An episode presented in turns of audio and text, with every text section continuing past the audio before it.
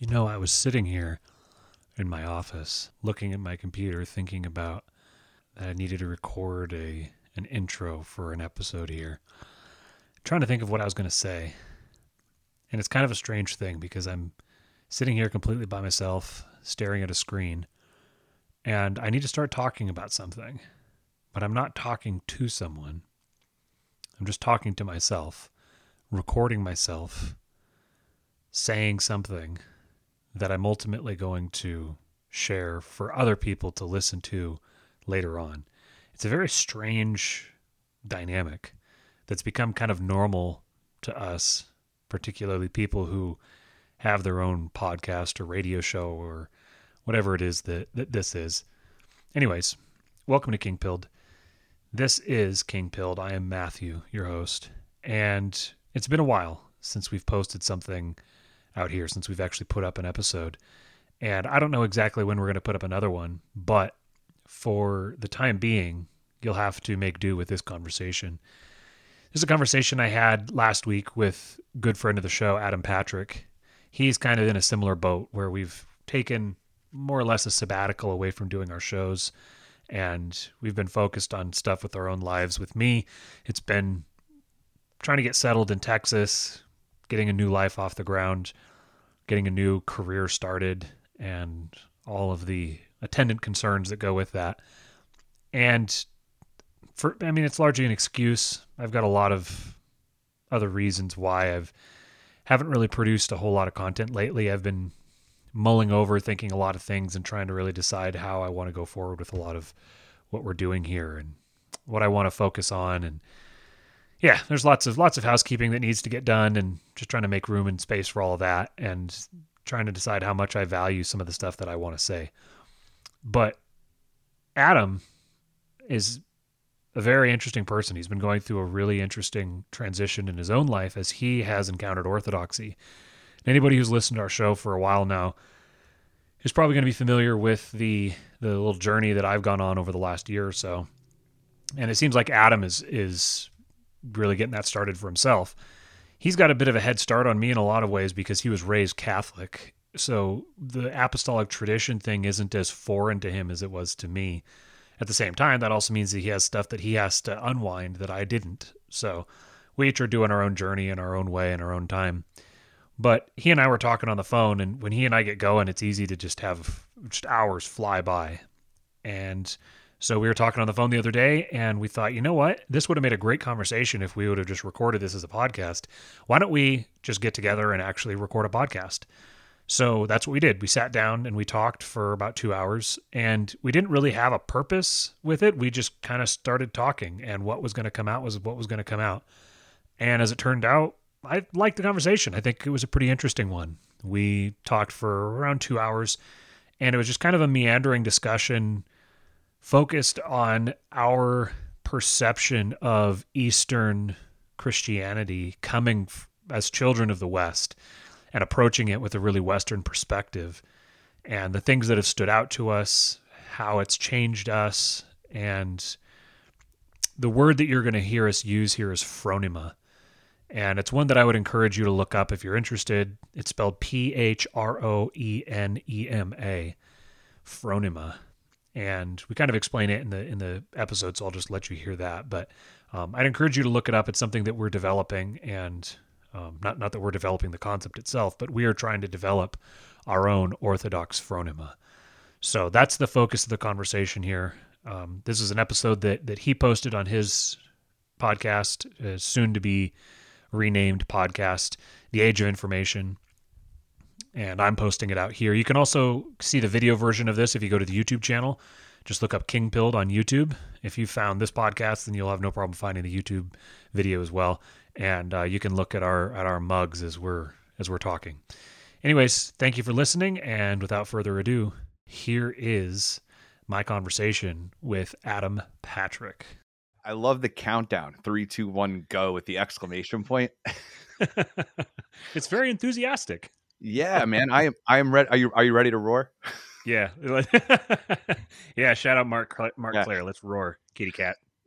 uh, so um, Matt, you you and I talked on the uh, phone a couple of times over the last couple of months, and and you've been you know super busy with your life, and obviously a lot of stuff going on in my life, and you've talked about it on on the couple of episodes that you've done, and I don't want to rehash what I talked to to Pete about. Hopefully, build on it here. Um, but we decided to you know dust off a little bit, and for I'll speak for myself personally, like just kind of get motivated to do this thing, whatever this thing is again. Um, so we thought maybe we'd kind of share um, a live stream here, and you could you could put it up on King Pill, and I'll put it up on whatever the heck it is that I'm doing. Uh, a, a, rebrand would be really easy if I could just we were, and we were talking about this a second ago, just motivate myself to sit in front of the computer for 25 minutes and just rebrand it.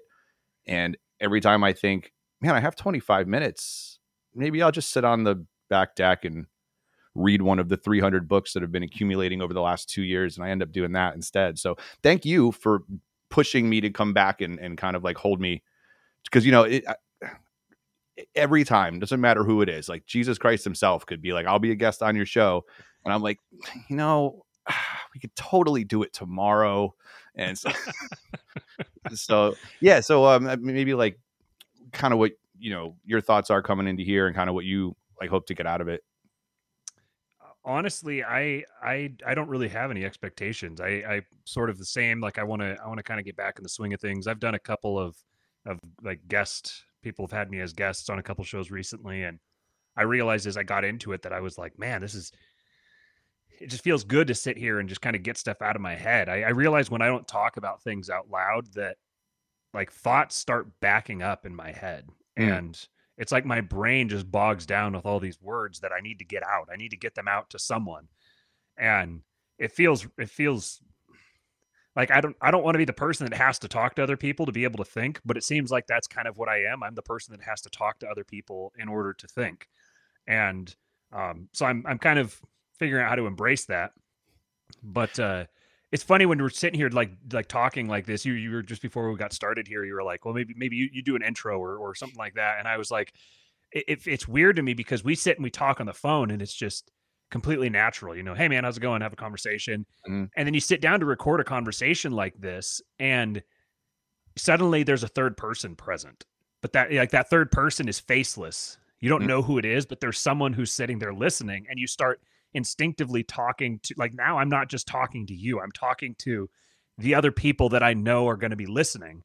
And that's that's a weird thing. It's it's weird to talk to someone who's there but not there at the same time. And it's completely normal for people that sit and do interviews and have other people on their shows and stuff. And, and I'm the same way where I've got a whole list of guests I want to invite on and I'll sit and I'll listen to their their uh like interviews on other shows and I'm like, man, this is amazing. I wish I, I wish I could talk to him. I could ask him this, this, and that. And I'm like, I know I literally could write to this guy right now and say, like, he follows me on Twitter. I could write to him right now and say, hey, would you come on my show? And I know he would say yes. But for whatever reason, I just haven't done it. I just haven't reached out and and and done that. And people are, I get comments every so often. Hey, when are you guys doing another episode? And I'm like, yeah, it's coming, it's coming, but just I guess just not in the right headspace right now. Yeah, the um the prep work that at least for me that, that went into having guests on and writing down questions and making sure we we're touching on points you know those were things that i like i wanted the answers. So it was easy for me to write the questions down. And now i'm trying to figure out what questions i want to ask because i can mostly answer them like on my phone. You know like mm. I, if i want to know whatever information about whatever thing like youtube has a series on it or somebody that i follow has a series on it and they've kind of already done the work. Like I talked to a few people about doing maybe like continuing the Bible series that I was doing with Chris Manis. We only did the book of Genesis. Obviously, there's what 38 more books to go. Uh, you know, so we, we, thought about doing more of that, but then I found like people who've done it better, and yeah. it's easy for me to just say like, well, why don't you go listen to that guy? Because I'm learning from him. Like, why would I do it? And and that's kind of the the, the point where, where I'm at, where I was talking to you on the phone about where I kind of thought I wanted to take the show, which is continuing a journey. Um, but I think some parts of a journey you kind of take alone on your own way alone, sort of by nature, and it's hard to, you know, it took me probably four years before I finally sat down and started doing You're Talking Over Me. It wasn't like I didn't want to, I just didn't know what to say. And then one day I just did it. So maybe the just doing it part helps me out. But I wanted to start with this, and, and for some reason, whenever I have like a little bit of a memory block or don't know where to start, I just go to Facebook, and usually the first it's really the only time I'm ever on Facebook, unless I'm well, I won't, won't say that on air what I'm doing. It's nothing bad, but it's probably shouldn't say it in public. Um, so it, I found this, and I'm not going to say the young lady's name, but she put up, you know, the the guy in the blue shirt with the coffee mug at the picnic table, and it says "Change my mind," and there's always something just inserted in it. I don't, I know the guy. I think we said his name, but um, oh yeah, yeah, Crowder, right? Ladder Crowder, right? Yeah. Uh, it says Roe being overturned is why you need an AR-15. Change my mind, and I went, man, if that doesn't just sum up for me anyway, the reason I don't ever go on Facebook in one meme, it would be like that somebody would think that that was interesting and not completely boring and ridiculous. So I maybe that's like a, a place to start because you and I both talked about um kind of modernity and enlightenment being a mistake and things along those lines. And what I, you know, it, it actually we talked in depth about this maybe our first or second time that we talked a couple years ago about kind of where the quote unquote problem started. You know, was it and, and by problem I mean like we looked at COVID and we looked at quote unquote COVID tyranny and libertarian essentially doctrinal collapse. And we're like, well, how did we get here? Where did it start? What was like the catalyst? Um, I'll be a little provocative and say it was Augustine, but without giving anybody any caveats or like context of why I'm saying that. Um, but that's kind of been my exploration, and it, it pushed me into Orthodox Christianity kind of as, as a result. It wasn't like I was looking for that. And then trying to then figure out what like what type of culture do I want to live in? Why do I want to live in that culture? And why don't we have it? And uh, just to kind of start, I would say we well, I would like to live in a Christian culture. One, two, what does that mean? And three, why do I think I don't? Right. So, hmm. what like what are your thoughts on that kind of rambling, incoherent start that I sort of led? it's interesting. One thing you said early about um, the just kind of just kind of talking through it, and you started out doing the show because you had questions that you wanted to ask, and now you're kind of like, well, when I have those questions, I can just I can just look it up and I can get the get get it answered without having to do a show and everything. And when I started doing the show, it was because I had stuff that was on my mind that I wanted to say that I was saying to people in private chats, Stephen in particular, and he was mm-hmm. saying, "Dude, you need to say this stuff publicly. Other people need to hear this." And now we're a year, year and a half later, and there's a lot of people who are saying all this stuff. So I'm like, well, I don't, I don't, I don't feel like I have anything new and interesting to contribute to the conversation. I, I'm, I'm kind of, it's like everyone else is saying all the stuff that I was saying, and so now I feel like, okay, I, I, I did my job. I got the stuff out there that I was thinking. Now other people are thinking it, and like they can take these ideas and run with them. And I don't have any new ideas to contribute. And there's this like latent part in my psychology, I think, where eh, I feel like if something isn't new, it's not important or interesting or valuable. It like the the the familiar stuff is is boring to me. I want something that's new, that's original, that's cutting edge, that's that uh especially if it like catches people off guard or it's edgy or provocative like those types of things those those are what get me going. So i figure there there's, that's what'll get the people going. And eh, so being in that state of mind where i'm kind of where i'm like i don't i don't really have anything to say. I don't have anything new or original to bring. I don't want to just say the same stuff over and over again. It's it's the irony is not lost on me that at the same time that i've been struggling with that i've been delving into some of the oldest ideas in the world if not i mean western civilization isn't the whole world but like so these are some of these are some of the oldest traditions and ideas that that are known to mankind. And those are those have had such a powerful impact on me. They've they've completely altered the the perspective on the world that i had. It to where to me like it doesn't even once upon a time it seemed edgy to me to say something like the enlightenment was a mistake or talking about a post-liberal world or those kinds of things. Now they're those are so common like that doesn't even that doesn't even seem edgy to me because my mind has been stuck so far back in the past. And i as i'm as i'm kind of mulling through all these things I, one thing i want to say before we really dive further into some of this stuff is that it's inevitable that if you're someone who has an audience no matter how big or small and you talk about stuff that you know that other people are interested in listening to because they want to know more about, it's inevitable that you're going to be considered an authority. And I want to make it very, very clear that I'm not an authority on Orthodox Christianity. I'm not I, am not someone who is interested in giving spiritual advice, and I'm not someone who should be seen as someone trying to give spiritual advice. What I'm describing is my own experience and I'm trying to put these ideas together for myself and it just so happens that apparently I'm not capable of putting ideas together for myself in my own time. I have to do it like like throwing ideas at someone else. That's the way hearing my hearing the words come out of my mouth is the way my brain puts it together. So mm.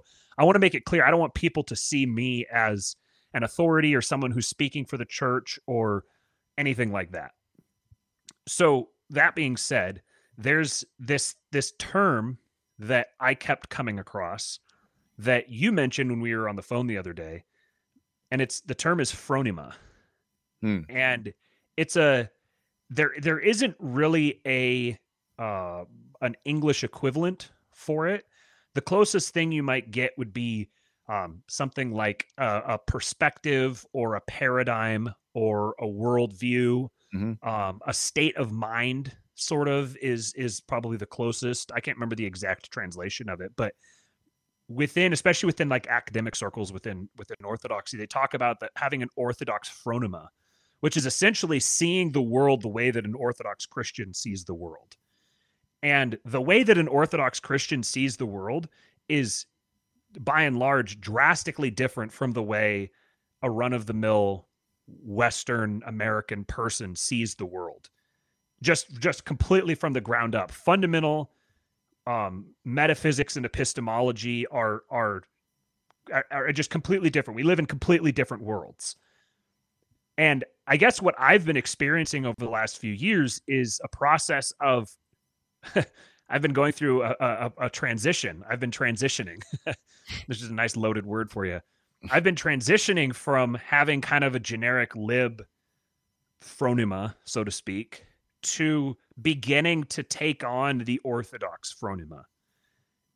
And being someone who's born and raised and completely enculturated in the West, and uh, someone who's a who's a converted ox, I, I don't expect that that process is ever, like I'm I'm never going to see the world the way that a uh, an Eastern born cradle Orthodox person would. I'm I'm invariably going to see the world the way that someone who's converted to orthodoxy sees the world. So it's kind of be kind of a bridge between these two worldviews.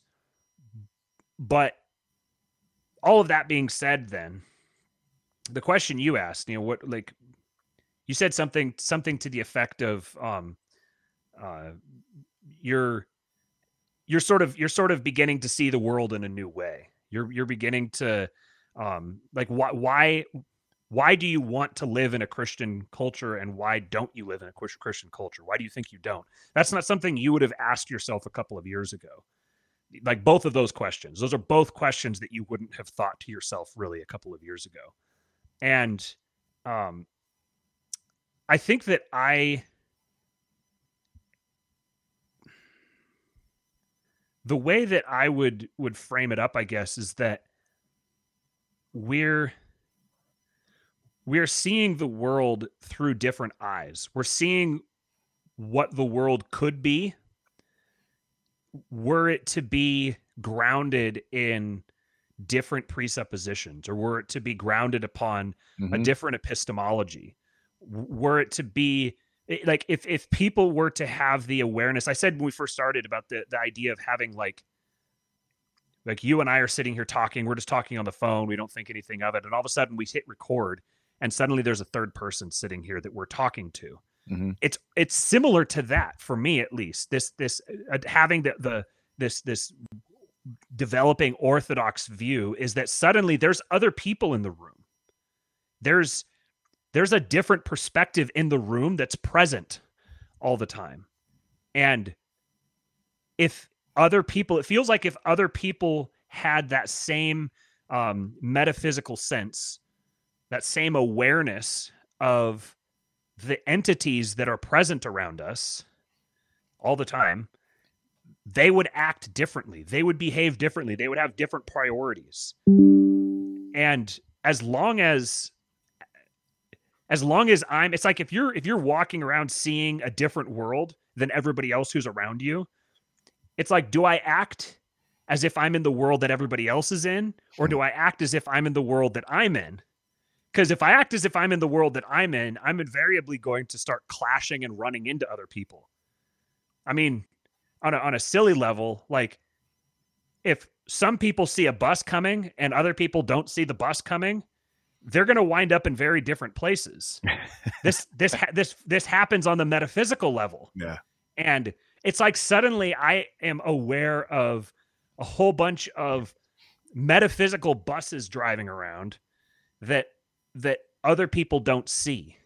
And so I'm caught between do I just start adjusting my own behavior to either avoid or jump on board these different invisible buses and just let other people catch up? Or do I start trying to point them out to people? Do I have an obligation to to point to this, you know, this invisible metaphysical bus traffic driving around to kind of torture the analogy? Do I have an obligation to point to those and try to get other people to notice them? Or do I just start acting as if they're there and wait for other people to notice the um to notice what's in the negative space? Hmm. I don't know. Hmm. That's that's I've I've gone super abstract. So let me know if you're if you're tracking with me.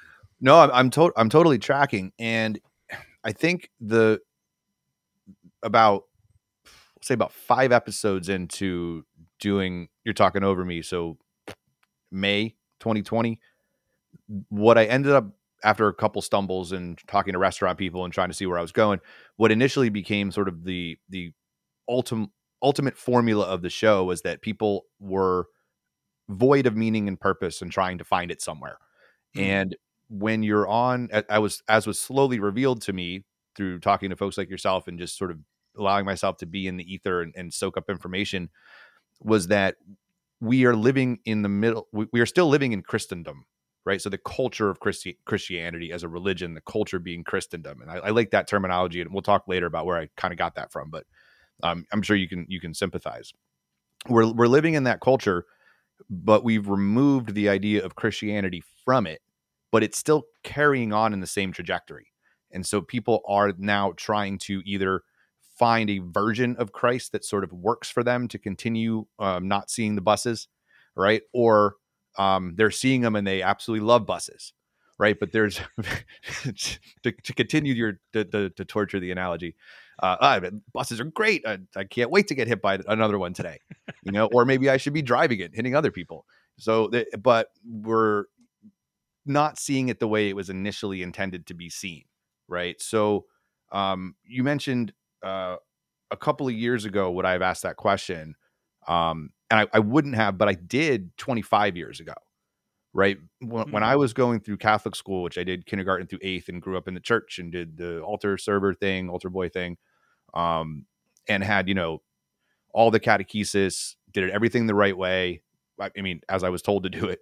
Um, and growing up in the house I did, where we were encouraged to read and ask questions and you know, I I really read the Bible. Like I had I'll say half the Bible memorized just by the very nature that it was occurring around me all the time, the same way people memorize baseball stats or whatever. And what I was reading, and I've said this too many times, so I, I won't belabor it for the listeners, but what I was reading was not what I was seeing. I wasn't seeing it from Catholic, the Catholic Church. I wasn't seeing it from people who said they were Catholics, and I wasn't seeing it from Protestants. And I had a, a very good concept of Christianity up until Augustine, up until like the fifth century. And then I had a really good understanding of it from Luther to I don't know, like the Russian Revolution, something like that, like the 1900s. Um, but for some reason, it never occurred to me to talk about that freaking thousand years in the middle. And I don't, I don't I, like, I don't know why it's an entire millennium of information that I never even thought to consume that way. It was like when I delved into between 500 and 1500 AD, it was all philosophy and logic. And that's probably another product of growing up in the household I did with, you know, an atheist philosophy professor's father, et cetera, et cetera. But I did ask that question and I said, This is what I'm reading. And I'm seeing this even in the early church fathers. I'm really not seeing it in Augustine. Um, and nobody even knew who the early church fathers were. And I don't think I called them that. I probably called them by name, like Ignatius or Polycarp or whatever. And nobody knew what I was talking about, and nobody was seeing it that way. So I just went, well, I guess I'm not a Christian. I have this choice and this choice. I don't see either one. So I guess I'm a pagan or a Gnostic or whatever. I read those things and I'm like, well, they're a little bit later, but it seems maybe maybe I'm more like that, you know? So if I had to pick like a real underlying motive for wanting to get back out there and talk to people, it's to sort of show that there it doesn't have to be a binary decision. It really isn't even a decision at all. It's a decision between God and not, not between my particular flavor of Christianity that day. And well, this church doesn't, some of the things they do are a little weird, or they want me to do this and it conflicts with work. So I'm going to go to that one. This one seems uh, super cool and historical, but I don't know, it's a little bit long service. So I want to go to this one. And this guy shops at the supermarket. So maybe I'll go to that one because he's my neighbor. And you bounce around and try to figure out why like none of this is working. And then a lot of people end up either atheists or they end up in like a non-denominational sort of feel good circle group or something where you're basically at a picnic with a bunch of nice people, but like there's no presence of anything there. And so I thought, well, that's like super depressing to think that and it's no reason it's it's no wonder that Western culture has ended up in this nihilistic place looking to accomplish everything for ourselves if we don't if we feel like the like the Christian alternative to that is punishment in order to go to heaven which is mm. such a weird way to look at Christianity that I don't blame atheists for saying, well, can I just be a good person? No, you have to do this, this, this, this, and this. And you have to do it this way, or maybe this way, this way. But really, it's about justifying good works, or maybe it's about faith alone, or, you know, is it about infusion, or is it about imputation? and it, you start breaking these things down they're like i just want to be a good person like why why do i go to hell for just being a good person if i don't accept christ and then there's this whole other thing that has you know an unbroken line of tradition that completely excuse all of that that says all of that is the wrong question it's all essentially human beings try to rationalize their way into doing as little work as possible hmm. and that comes from, like you said, a, a really bad presupposition that you had to torture yourself in order to become one with the reason you were created in the first place. And I feel like if, you know, I, I don't, I'm not in any way, you probably agree with this, trying to tell people that they need to go to their closest Eastern Orthodox church and start worshiping tomorrow because you probably should not do that. I'm going to say most people listening probably do not want to do that. Not that you don't want, I actually don't want you to do that. But th- there is a message that you would think somebody was writing a self-help book, an atheist self-help book that that they would find incredibly palatable. That message, if you just like insert God into it, to me is Eastern Orthodox Christianity. It's very mm. simple. It's very heartwarming, it's very loving, and it's very complete. And to me, it seems like the the line kind of moving from Augustine and reason and logic and complicating all of these matters and screwing everybody up so that they constantly like answer the wrong questions, build a foundation, create new questions that have to be answered, that create new questions that have to be answered. All of these like illogical presuppositions that lead people to be like, all right, screw all of this, where it's all about reason, logic, there's no God and whatever, whatever. Like you don't need is a hell of a drug. no joke. no joke. And you don't need any of that. Right? You can actually have a very similar mindset to the person who just wants to be a good person. And just tune it just a little bit in another direction and you'll realize how naturally programmed you are to do this. And that is very freeing, but it's also very terrifying because once you realize how easy it is, you have no excuse not to do it. And that's the mm. position that I find myself in. Once you realize how easy it is, it dawns on you just how hard it is. Mm. Yeah, that's a that was that's a that's a really really compelling framing. It's it's funny that my so I made the comment about scholasticism and I just did that just to get primarily to get Andrew riled up because I know that it will.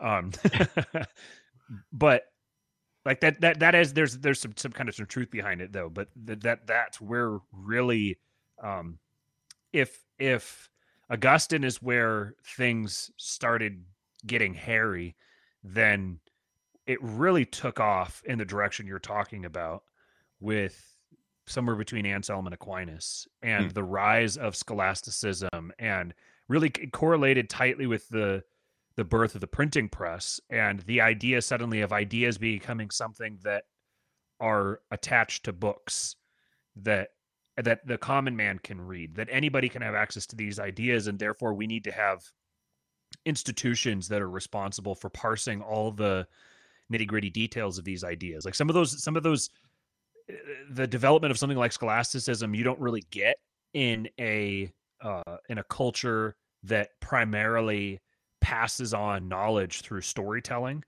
mm. because you don't have the you don't have the the need to approach a story like an 18th century German philosopher needing to parse and delineate everything to the nth degree. I mean, that's how the Bible was written. The Bible was written as a storybook. Mm-hmm. The Bible was not written as a history book. That doesn't mean that it's not telling a true history that doesn't mean that it's not conveying truth about science or philosophy or history or any any other number of things but it wasn't written for that purpose it was written as a story it was written as a narrative describing god's interactions with his chosen people in reality and the experience that those people had with god. And and and them saying if you want to have these same experiences here's the thread to start pulling on. Start drawing on this. Align yourself with this way of being and you'll start having the same experiences that we did.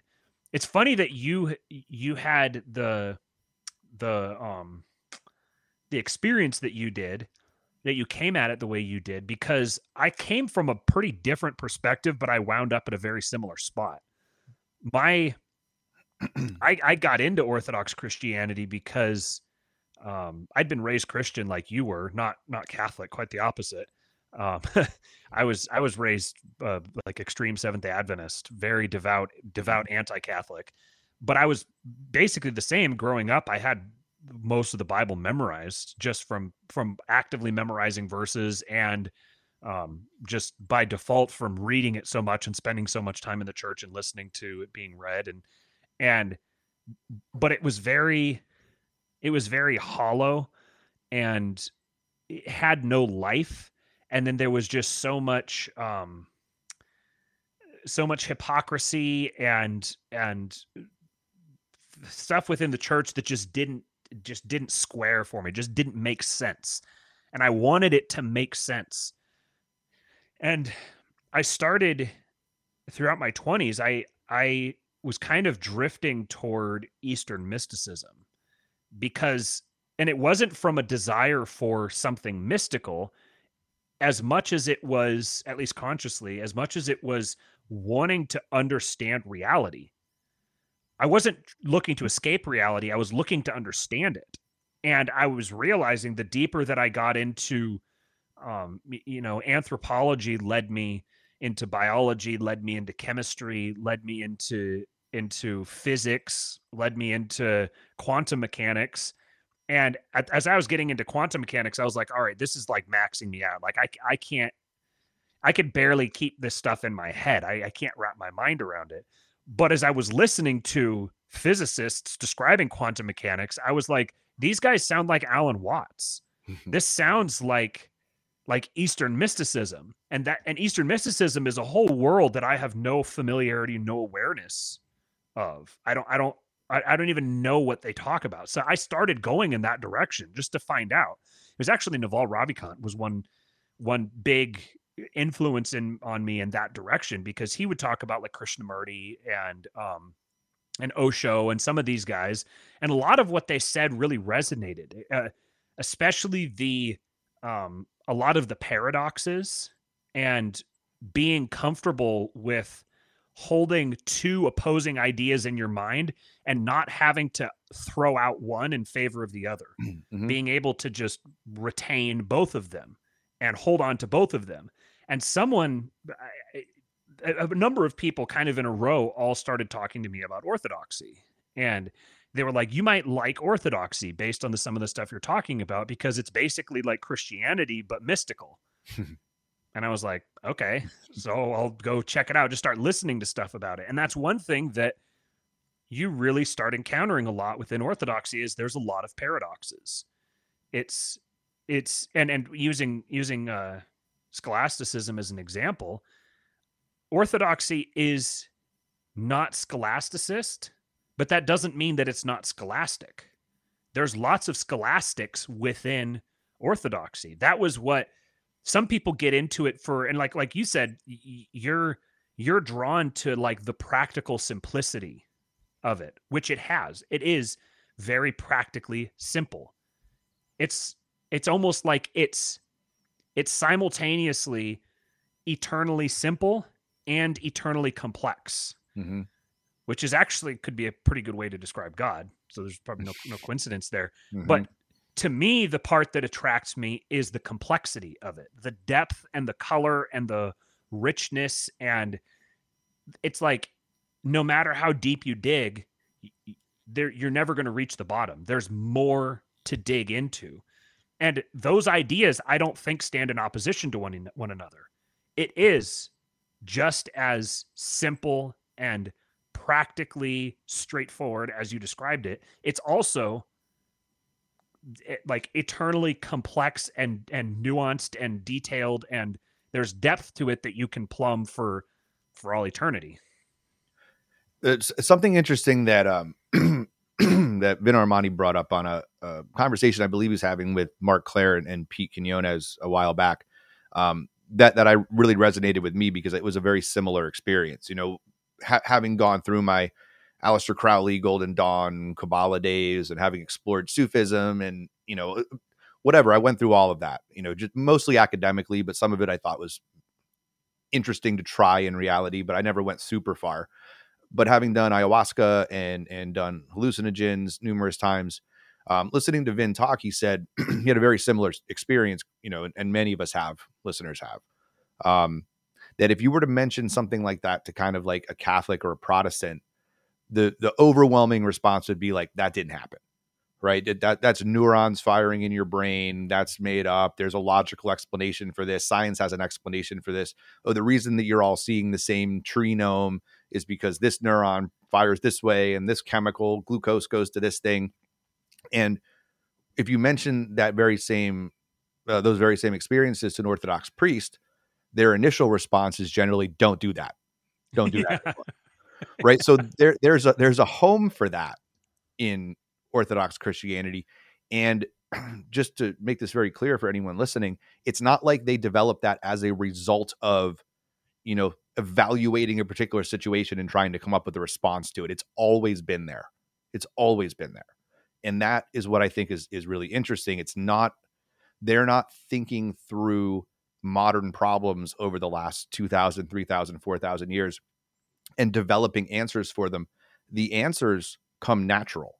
It's sort of like if you're back in like libertarian brain, right? If somebody asks you, what do you think about taxation? Taxation is theft, right? It's just like, mm. it's right there. but that comes from somewhere. Whereas the Orthodox Church, it's an eternal message that still has an answer for you. It, but a lot of the time, I think the questions that we ask of it, they're very modern Western questions that it isn't like they couldn't be answered, but the question itself and the point of asking a lot of questions is almost irrelevant to and, and almost um, a blind spot or a hindrance or a roadblock to get you there. So what I often find when and I, I love doing this because I'm a trivia freaking nerd, right? I nerd out on I've nerded out on Christianity for you know 30 out of my 40 years. I just love the trivia part. And people will ask, you know, what about this? What about this? What does Orthodox Christianity Orthodox Christianity say about this? What does it say about that? And you can kind of answer those questions, but at the end of the day, it's like, but it doesn't ask those questions, right? It can provide you an answer, but it would probably most people would probably say like there's no reason to stress over these things. Like, why do you need an answer to this particular, you know, irrelevant thing that you want to know? And I it comes from this idea that I think that God is trying to punish you constantly for everything. Like the whether or not this this was actually taught to me in Catholic school, it's it's what I remember. So that's all that matters, right? And, and it's you you know Adam and Eve were cast out of the garden for sinning. Um, they're damned for eternity. You're damned for eternity. Um, the best you can do is do all of these material things to try to earn your way back, to, to pay your penance and earn your way back so you go to heaven instead of going to hell. And it's a very unloving message for whatever reason. And, you know, there's probably 40 hours of conversation to get into how this actually develops, which we could do you know, over time. But yeah, definitely. um, th- that's that's what sort of the message is.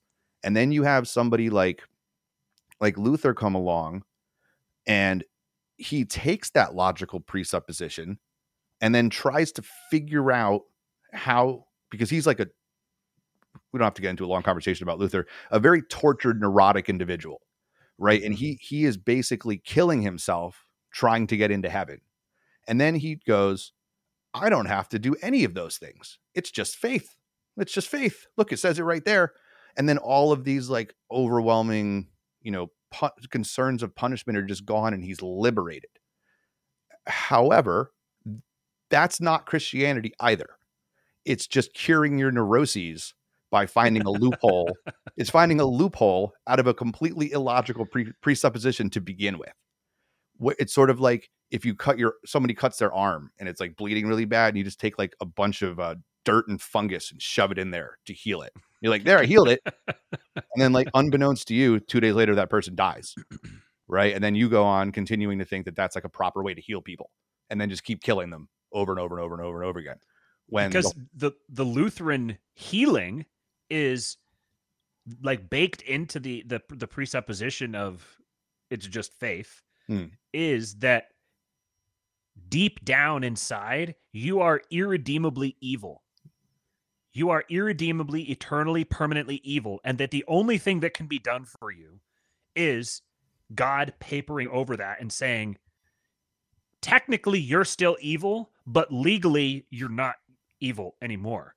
But the effects, the psychological effects of retaining that in your subconscious, of retaining that knowledge that if it wasn't for the grace of God, if it wasn't for Him, you know, making a legal uh, uh, just a, a, legal exchange and putting a check mark in the right column, deep down inside, there's still this latent evil in me. I'm latently fundamentally evil. There's so many theological concepts downstream from that that are it it, it turns into like what you described an infection that is gonna rear its head again eventually down the road.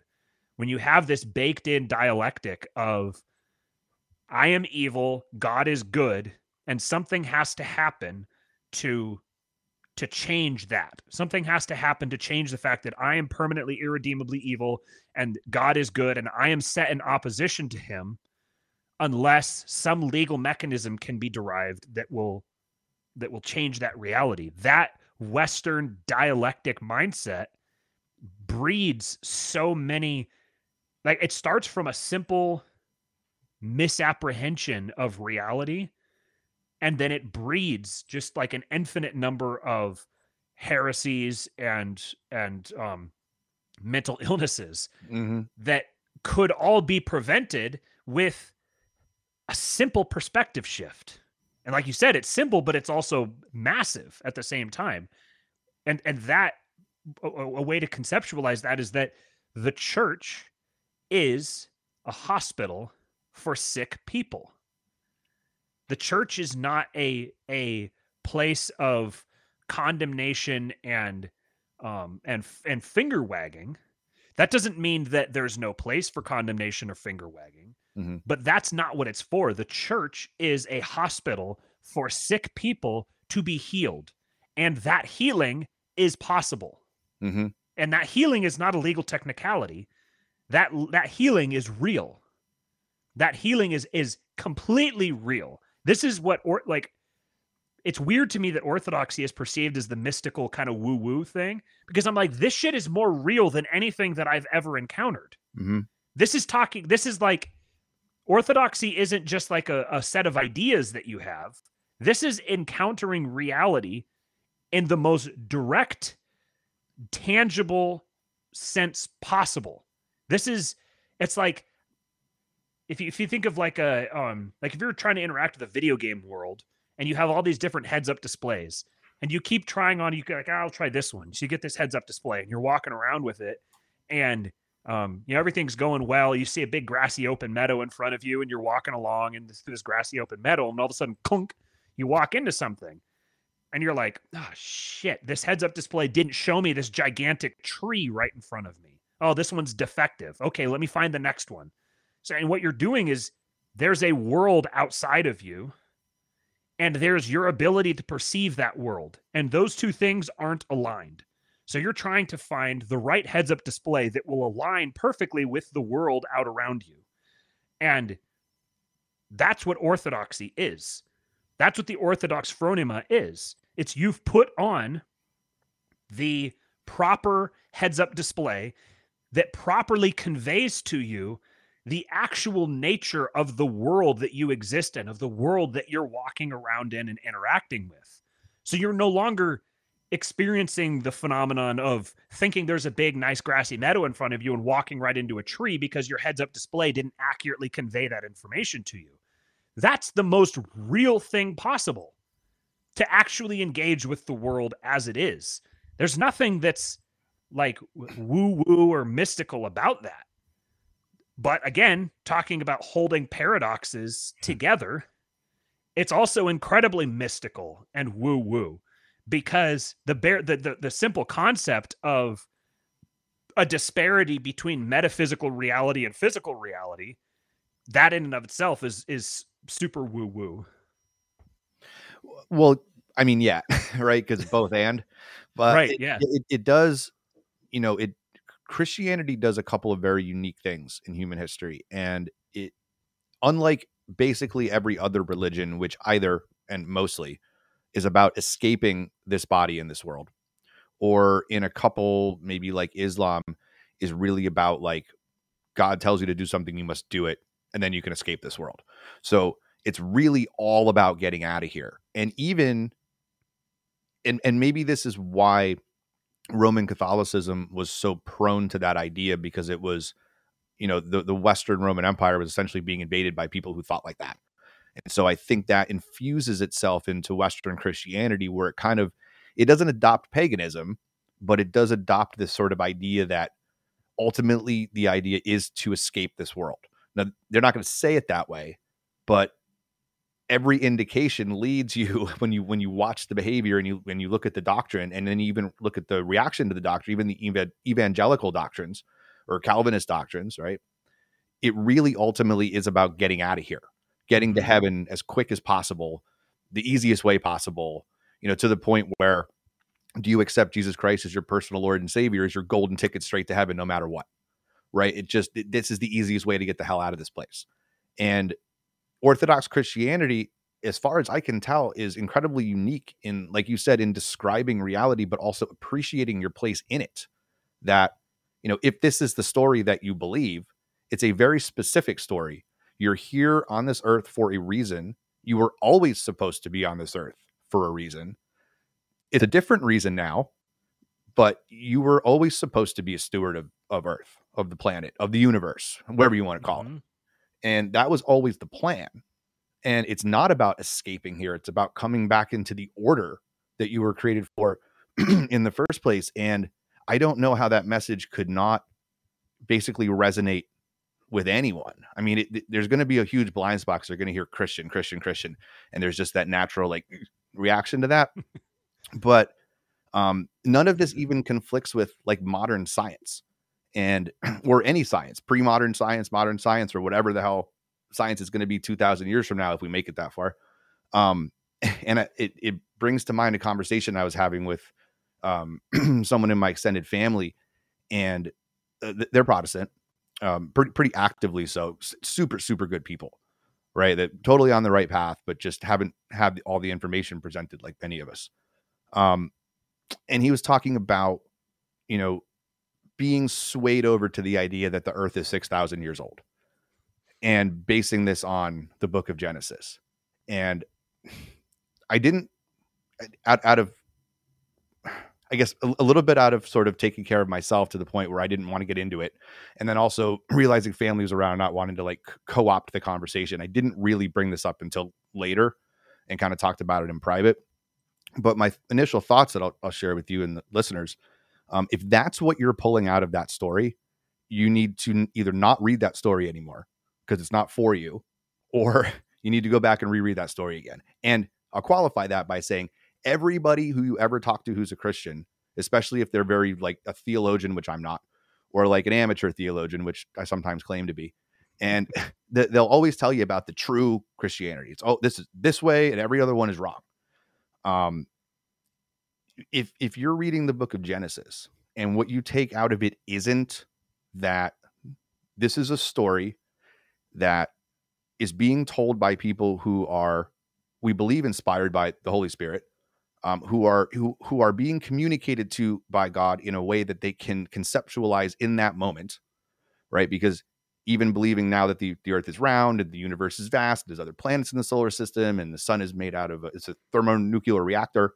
Um, Two thousand years from now, people might look back and be like, "Man, those people in 2022 they they thought the Earth was round. They didn't know it was hexagonal, you know, or, or what or whatever. Or now we have time travel, and it's like none of that matters. What what was being communicated to these people you know 4000 5000 years ago was in a language they understood so they were able to communicate it. They were explaining it the best way they could that there's an order to the universe. Human beings are misaligned from that order and here is a manual about how to get back into that order. And that's basically it. The entire bible i mean to really distill it down is a manual on what not to do and what to do if you want to get back into order.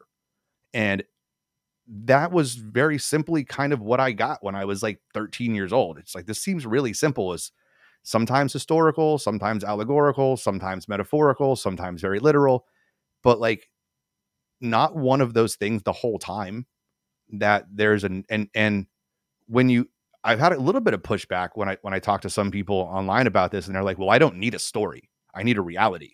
And I'm like, "No, it's like a, it's like human beings communicating the best they can to describe the actual reality. They're never, we don't know how to describe God or reality. We don't try to do that. Like that's what Aquinas did, did right? We, we don't need to prove everything or explain everything. It's like, this is the best way, you know, where, where Jesus talks in parables. He's talking to fishermen, so he uses fish parables. He's talking to farmers, so he uses farmer parables. Like this is Abraham, this is Isaac, this is Jacob, or somebody would be like, you know, why does Abraham pimp his wife out like so many times? Well, like because he's human and he makes mistakes, right? Like the point of the story is not that Abraham is like, you know, the icon to follow. The, the point is he's a human being, he makes mistakes, and we can learn from those mistakes if we read the story in order to learn something from it rather than to completely judge everybody, which is exactly what you're not supposed to do. So, like, I hope that people can uh, like maybe go back and just pick these books up and sort of read them from that point of view. And it's going to be very difficult because a lot of times when you're hearing Protestant preachers or Catholic homilies or sermons, they don't make those connections, right? Or or they do, but they, you know, they update it a little bit too much, or they make it too palatable. Or I even heard one say that um, the parable of the loaves and the fishes, or the parable, the story of the loaves and the fishes, was really just a way of saying everybody had their own loaves and fishes and they they were hiding them to be selfish and then they decided to share them because Jesus was being so kind.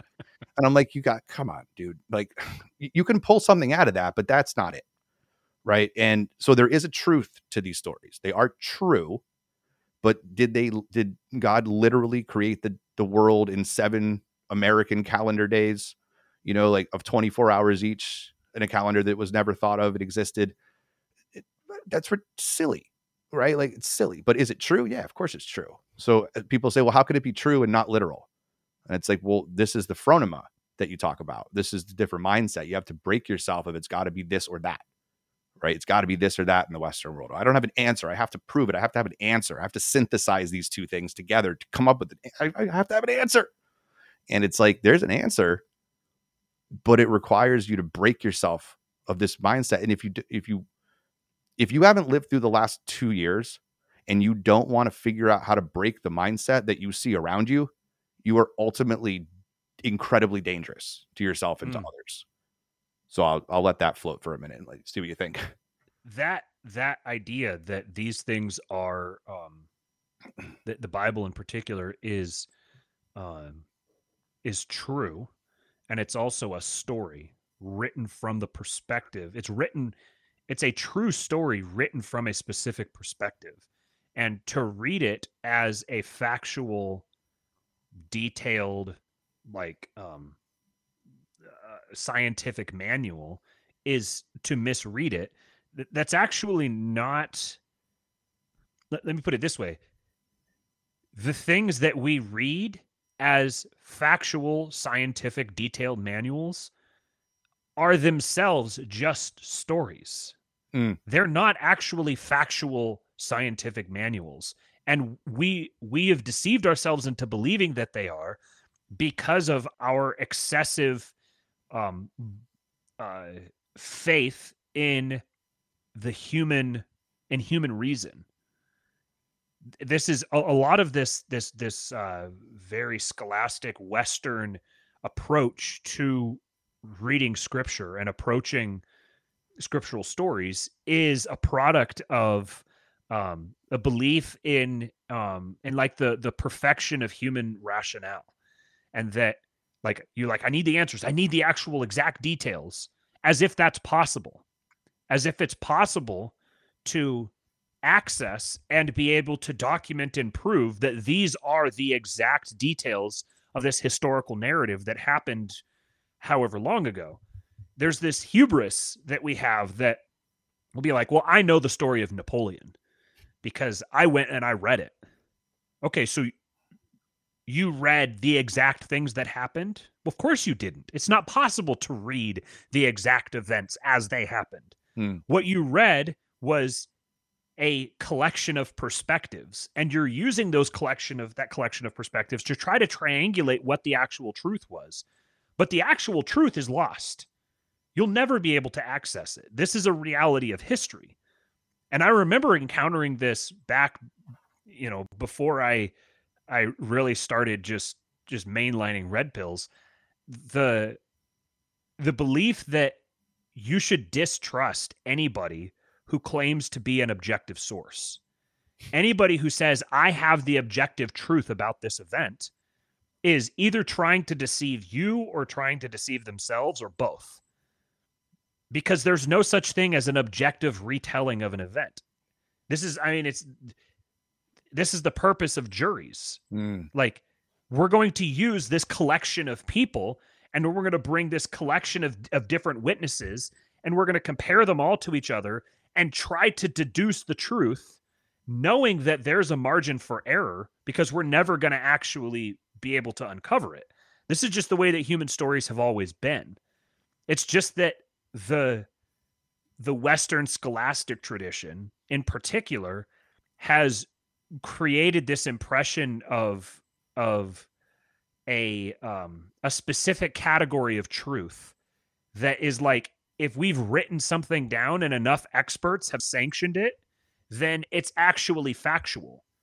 And this is this is actually a um there's there's there's like this weird spiritual dynamic to it where it's like because enough people have sanctioned this, it has ach- achieved a next level um level of truth. We've like ascended to another plane of truth that enough of the sanctioned priesthood have said this book is true and accurate. Therefore, you should take every single thing here as a factual retelling of of exact events. Th- that's just not it's not reality. That doesn't mean it's categorically not the exact factual Mhm. retelling.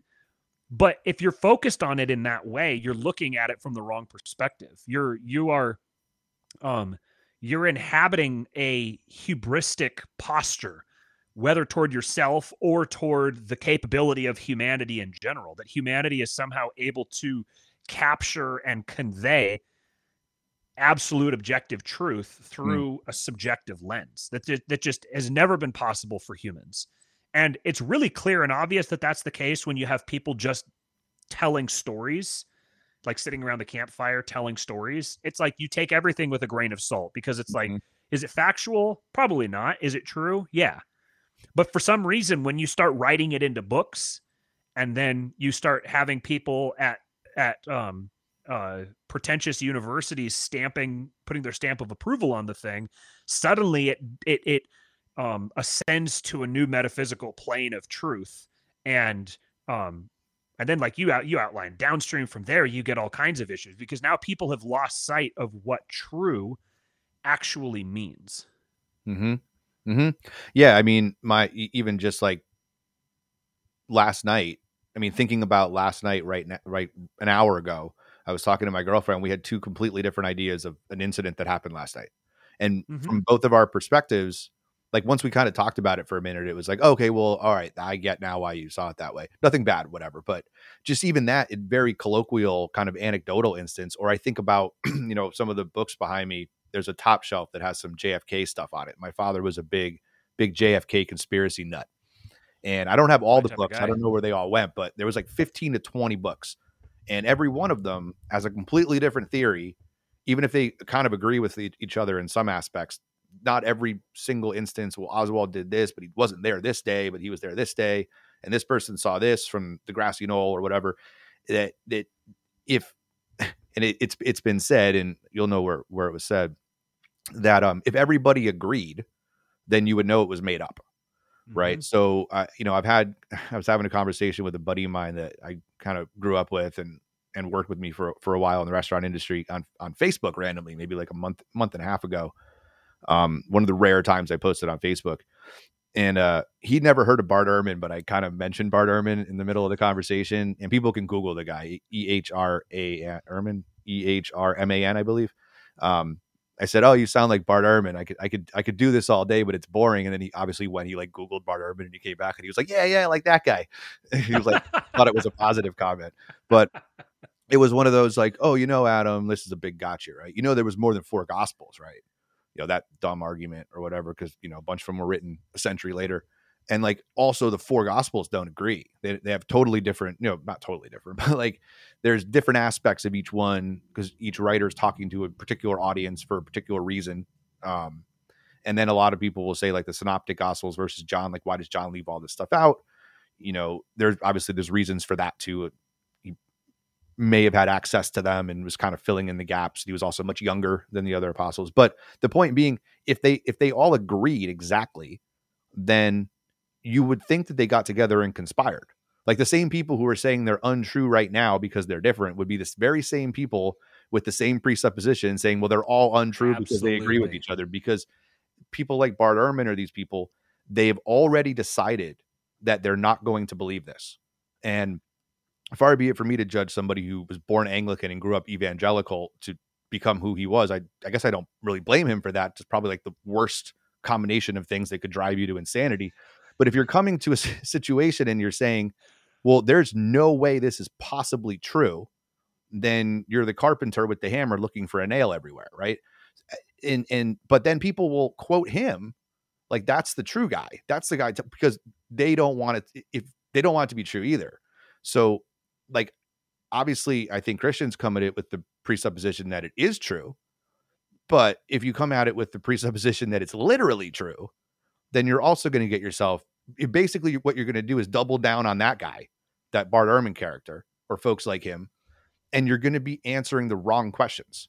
And this is sort of the decline from like Luther to Zwingli, Calvin, you know, Bucer, all the way Bullinger, all the way down the line of through the you know the Puritans and Anglican Reformation, and then to the Puritans to here to deism. It's just a constant doubling down on these poor supposition presuppositions, And so, like the worst way to respond to somebody with like Bart, someone like Bart Ehrman is for you know an evangelical Christian conservative to be like, no, actually, I can prove that this happened because archaeological evidence, and like, no, no, no, no, no, no, because then you're giving that person's argument, you're v- validating that person's um, illogical presupposition by even debating him in the first place. And so that's why I'd much rather come on and talk to folks like you. And the the the, the aha moment for me with this was when I was talking to um, Jacob, uh, Jacob Daniel, Jacob three, Daniel three from Twitter.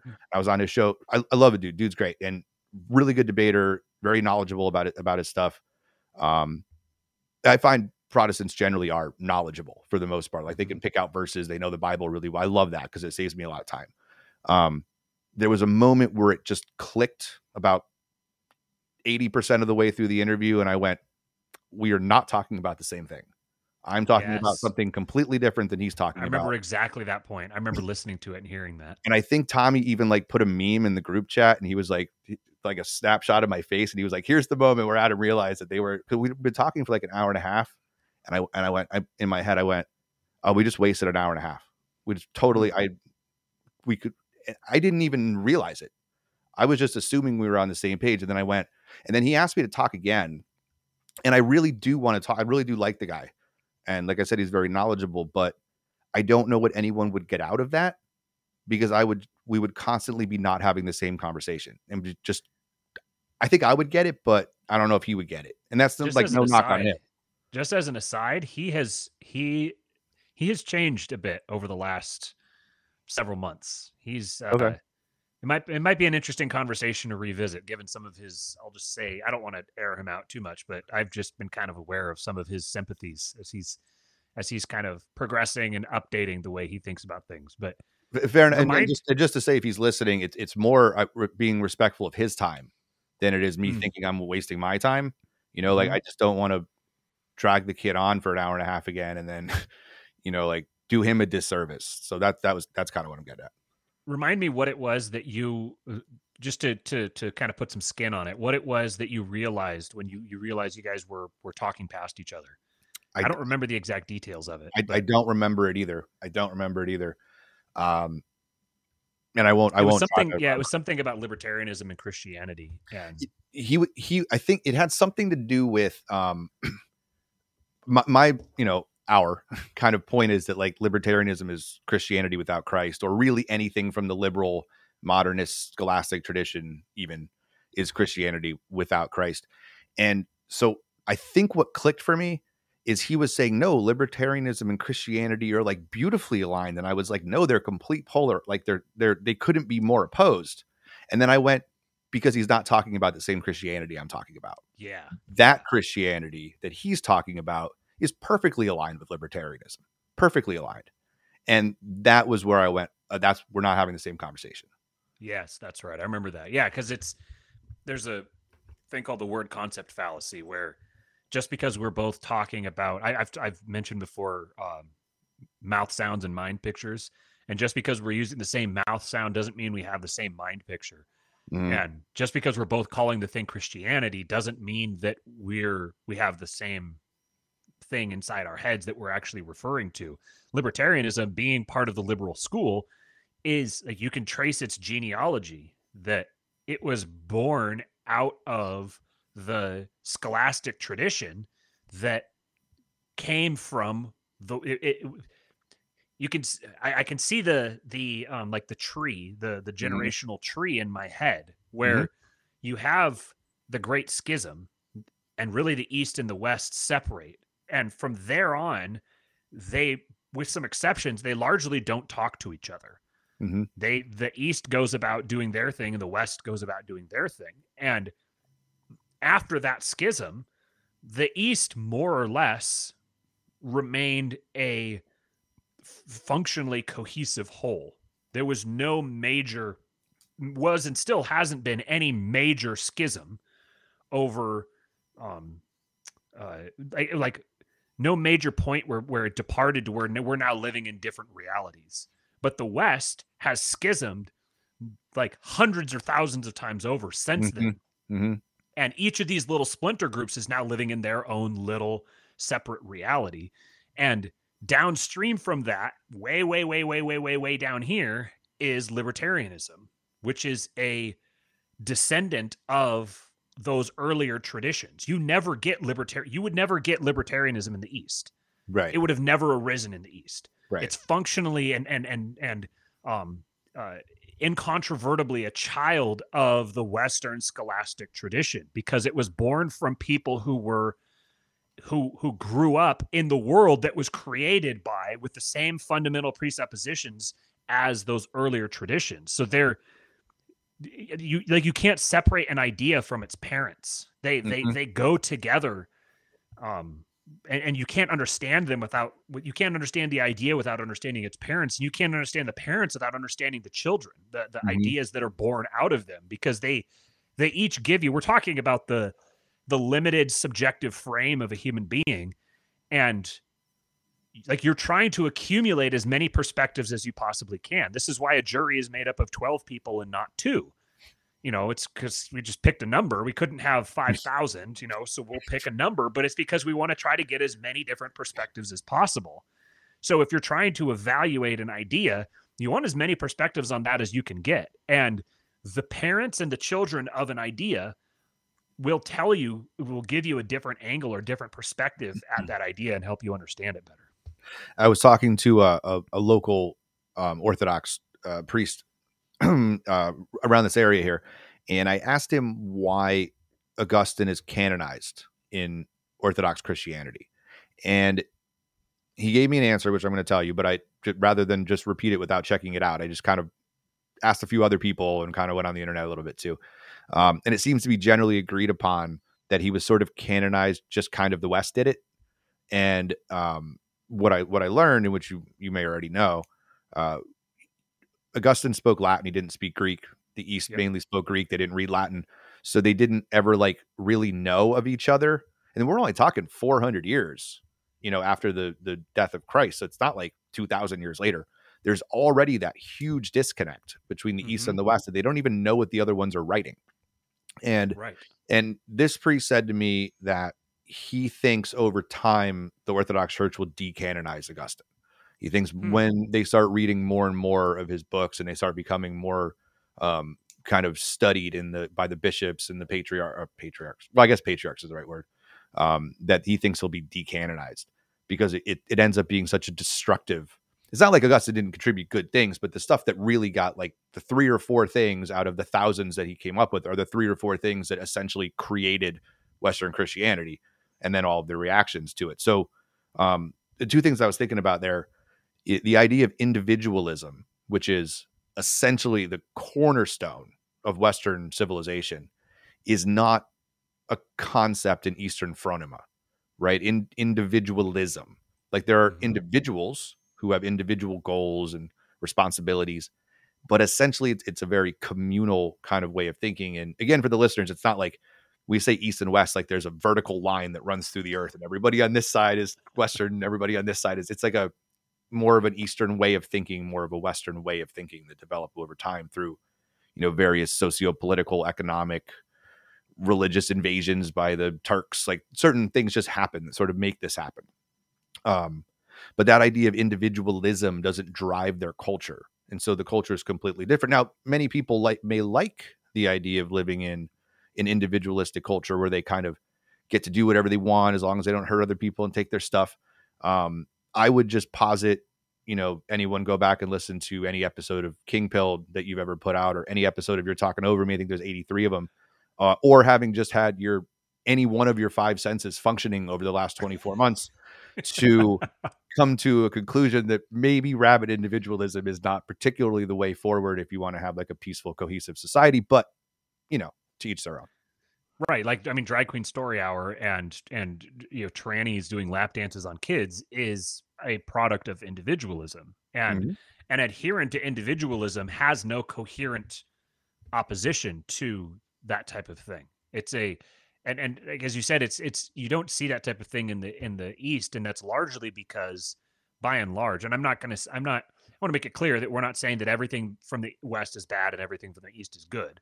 We're Mhm. speaking in broad strokes here, but the East doesn't fall into these dialectical traps the way that the West does, um, which is partly because the East is much more comfortable. This is something that's true with with Eastern, um, just Eastern cultures in general, not just Eastern Christianity, but Eastern cultures in general, are much more comfortable with paradox mm. and being able to just accept two conflicting notions without having to reduce things down beyond a certain point.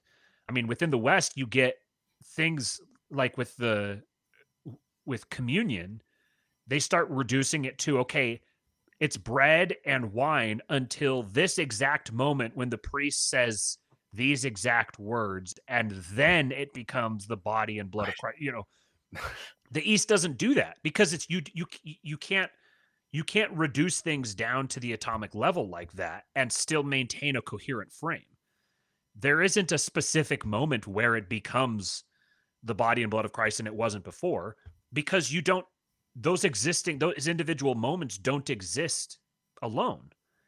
You never get that individual moment standing in isolation. It's always connected to the moment before and the moment after.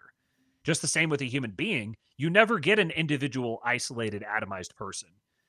You, you no person the very idea of an identity, shout out LB Muniz, the hmm. very mm. concept of an identity presumes a community because mm-hmm. a single isolated atomized person would have no identity. There's no purpose. The purpose of an identity is to identify you either connected to or distinct from other people. Mm-hmm. So the the the notion of having to um, parse between individualism versus collectivism, this is a false dichotomy. There's no such thing as collectivism or individualism. They don't actually exist. What you have are communities of people mm-hmm. that worship a god or worship many gods. And the mm-hmm. question is, what God is your community going to worship? And how is that going to be revealed in the individuals who are a part of that community? Because you become what you worship whatever it is, you're going to become that. It's going to be borne out in your personality, the way you act, your behavior, all of these things. You don't exist as an isolated, atomized person. And trying to build a legal system or a culture on something that doesn't exist is just going to give you a gigantic performative lie, which is essentially what Western society mm-hmm. has become. Yeah. I mean, you are what you do. Right. Mm-hmm. So if, you know, I, you know, if I want to become a com- computer programmer, I practice computer programming, and eventually I become a really good computer programmer. Like maybe it's in me naturally, or maybe I have a, a jump start. But you, you do become the things that you constantly do. You, we all use ritual in order to become something. A lot of us do it without thinking about it. But I think what we're kind of trying to move the paradigm to is you can actually choose other rituals over the ones you're doing now, and they will actually lead you to a more positive outcome in life. Like that emptiness that that God shaped hole that people are trying to jam materialism into, or even materialisticism into, or just materials if they're weird. You know, uh, like there's there there's a way you are actually programmed. there's a way you are actually programmed where there's something very specific that's supposed to be in there, right? It, mm-hmm. it, it isn't really an option, and everything else you do is going to leave you feeling incomplete and um, a, a, friend of ours was visiting me the, this past weekend. Um, shout out to that friend. Shout, should we just say? Is that fair? I yeah. think we probably can. Yeah. Okay, so uh, R- Rachel came up to to visit on on her way back from PorcFest, and um, she was talking about like Islam and Judaism and Buddhism and the various aspects of Hinduism and all these other like global religions, huge, huge religions and stuff. And she said, you know, is there a place for this? Do you think in you know people who are the, those things or identify as or are part of those religious communities you know obviously they're probably quote unquote better off than you know somebody worshiping walmart. I mean i, I would think so.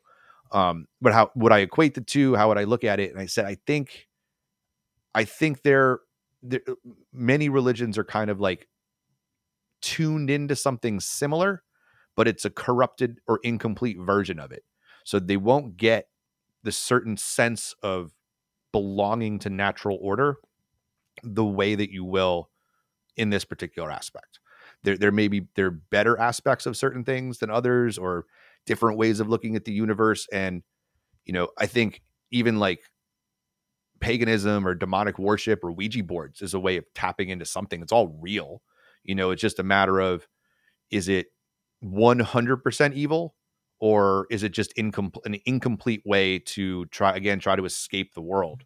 Um i thought that was really interesting but i was thinking when you were talking about identity uh, just to date myself a little bit i was thinking about the late 90s and like everybody was you know um, a rebel and trying to be themselves and different from everybody else but really you were like a bmxer a skater an abercrombie guy like you you always fell into a group a community nobody i can't think of one person i've ever met in my life who was like so rabidly individual rabidly individualist that i couldn't think of another person who was just like them. You know eh, that unique i mean christ i've never met him but you know i any human being living in the world that's so unique you can't be like oh yeah i've seen a version of that somewhere. You know so that's um i think that's kind of interesting Th- thoughts on the, the in- incompletion of other religions or whether or not they might be on a similar journey but not quite? Even the people who would um be like eventually you get the people who are like so individualistic they're so unique and so special that they all look the same. The ones who try to be there's something about uh shout out to jason with the two bit podcast. He would he would uh he'd love this. Um there's a Girardian mimetic thing there where um, we all become what we desire, and we desire things based on what we see other people desiring. So there's this natural mimetic instinct in all of us where we we just naturally we like we don't know what to do with ourselves. We don't know how to behave. You see this with babies. Babies naturally just mimic what they see with other people and it just becomes a um that that that tendency continues it persists throughout the throughout the life of a person. Like people naturally just mimic the people who have the life that they want to have. You just look at them and they're like well okay that person there they have all the things that i want. So we have this natural instinct that like well okay if i start acting like that person then i'll get the things that they have that i want. We just it just kind of we're naturally wired or programmed that way. Mm-hmm. so even the kids you'd have the kids that were like, "Oh, well, I don't, I don't fit in with anybody. I'm the total, I'm the, I'm the complete outcast that has nothing in common with any of you guys." And all, all those kids would all look the same. They would all look and dress and act the same. Mm-hmm. It's like, well, okay, you're now embodying the archetype of the loner outcast. Even the loner outcasts all look the same. They all have the same general characteristics. Um, the question of of uh, about the other religions. This is kind of funny because I was uh, I was going for a walk this morning with Amy and Eastwood, and we were talking about schools and talking about that's how much I want to say here. We were talking about the prospect of taking over school districts and being able to take control of school districts at the local level and and have like mandate Christian curriculum, like mm-hmm. mandating curriculum for teaching like Christian a Christian worldview and Austrian economics at the local level. Hmm. And how like how that would work and and and that sort of thing. And and she was like, "Well, what about, you know, what if you want to have like like what if Jews want to have, you know, schools for Judaism or Muslims want to have schools for Muslims?" And I was like, "They're welcome to send their kids to the Christian school." Or they can go get their own town and they can take over that town and they can have their their schools there. But in a Christian town, we're going to have Christian schools and we're going to teach our kids Christian values. And that's how it's going to be. And if you if you if you if you take the the say the or the orthodox telling of reality as at at face value each of these other religions is quite literally built around the worship of demons that have like actual entities that are um, accepting human worship because they've they've um, departed from their duty from their responsibility to the most high god. And they've begun accepting worship that's naturally intended for him for themselves. And I suppose the the ones that have persisted the longest that seem the most there's there's something to the idea of Lindy Lindiness that stuff that Mhm. has lasted for a long time will Mhm. will last for a long time and something that's lasted for a long time necessarily must be close to the truth because things that are super far removed from the truth just by definition don't last so the religions that have been around for the longest time i think are they must necessarily have more truth to them than the ones that don't at the same time, the most deceptive lies are the ones that are 99% truth. Mhm. I tweeted something about this recently, or I said that um, that good is 100% good and evil is 99% good. Hmm. And so Hmm. I don't know. I guess I don't have a direct answer for you, which is probably because I'm uncomfortable because I kind of know what the answer should be and I'm probably uncomfortable saying it. Well, I mean, But- e- evil's been around, you know, a couple seconds. It, God's been around a couple seconds longer than evil, right? So, Hmm. I mean, just yeah, you're right. Just because something is, let's say, completely demonic, doesn't make it any less true. It just makes it terrible.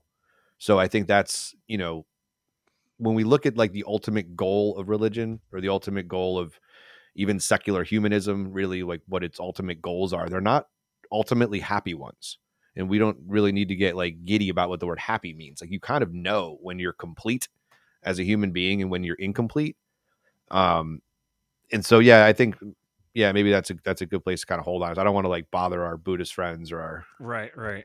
you know I'll say this: I have I have a direction we can take this. Um, we were it, it ties in. We were talking earlier about the kind of the, the product of Luther's kind of the, the latent presuppositions in Luther's sola fide doctrine that are are which is that basically humanity is irredeemably evil that Mhm. humanity at its core is fundamentally evil. You even have this borne out in, in Calvinism's doctrine of total depravity, where they actually make this, they formalize this in in a doctrine.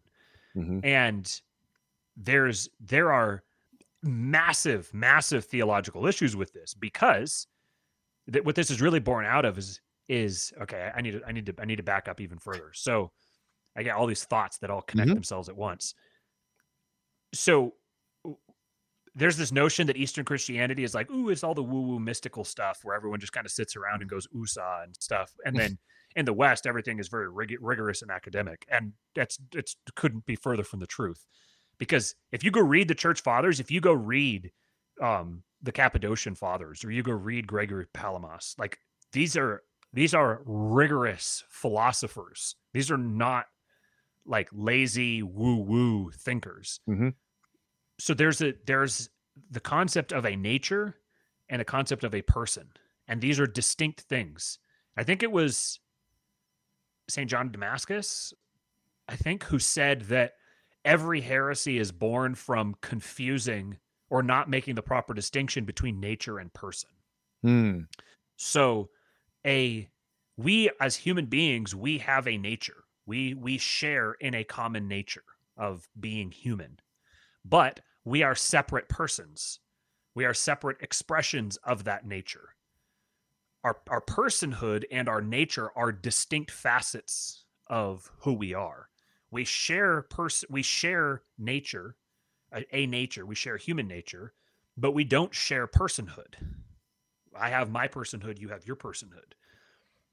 The the notion of total depravity confuses person and nature because for something to be evil in its nature there's only two things that are possible. Either God created something that is fundamentally evil in its nature or God changed something into something that was good into something evil in its nature Hmm. because natures don't change by definition.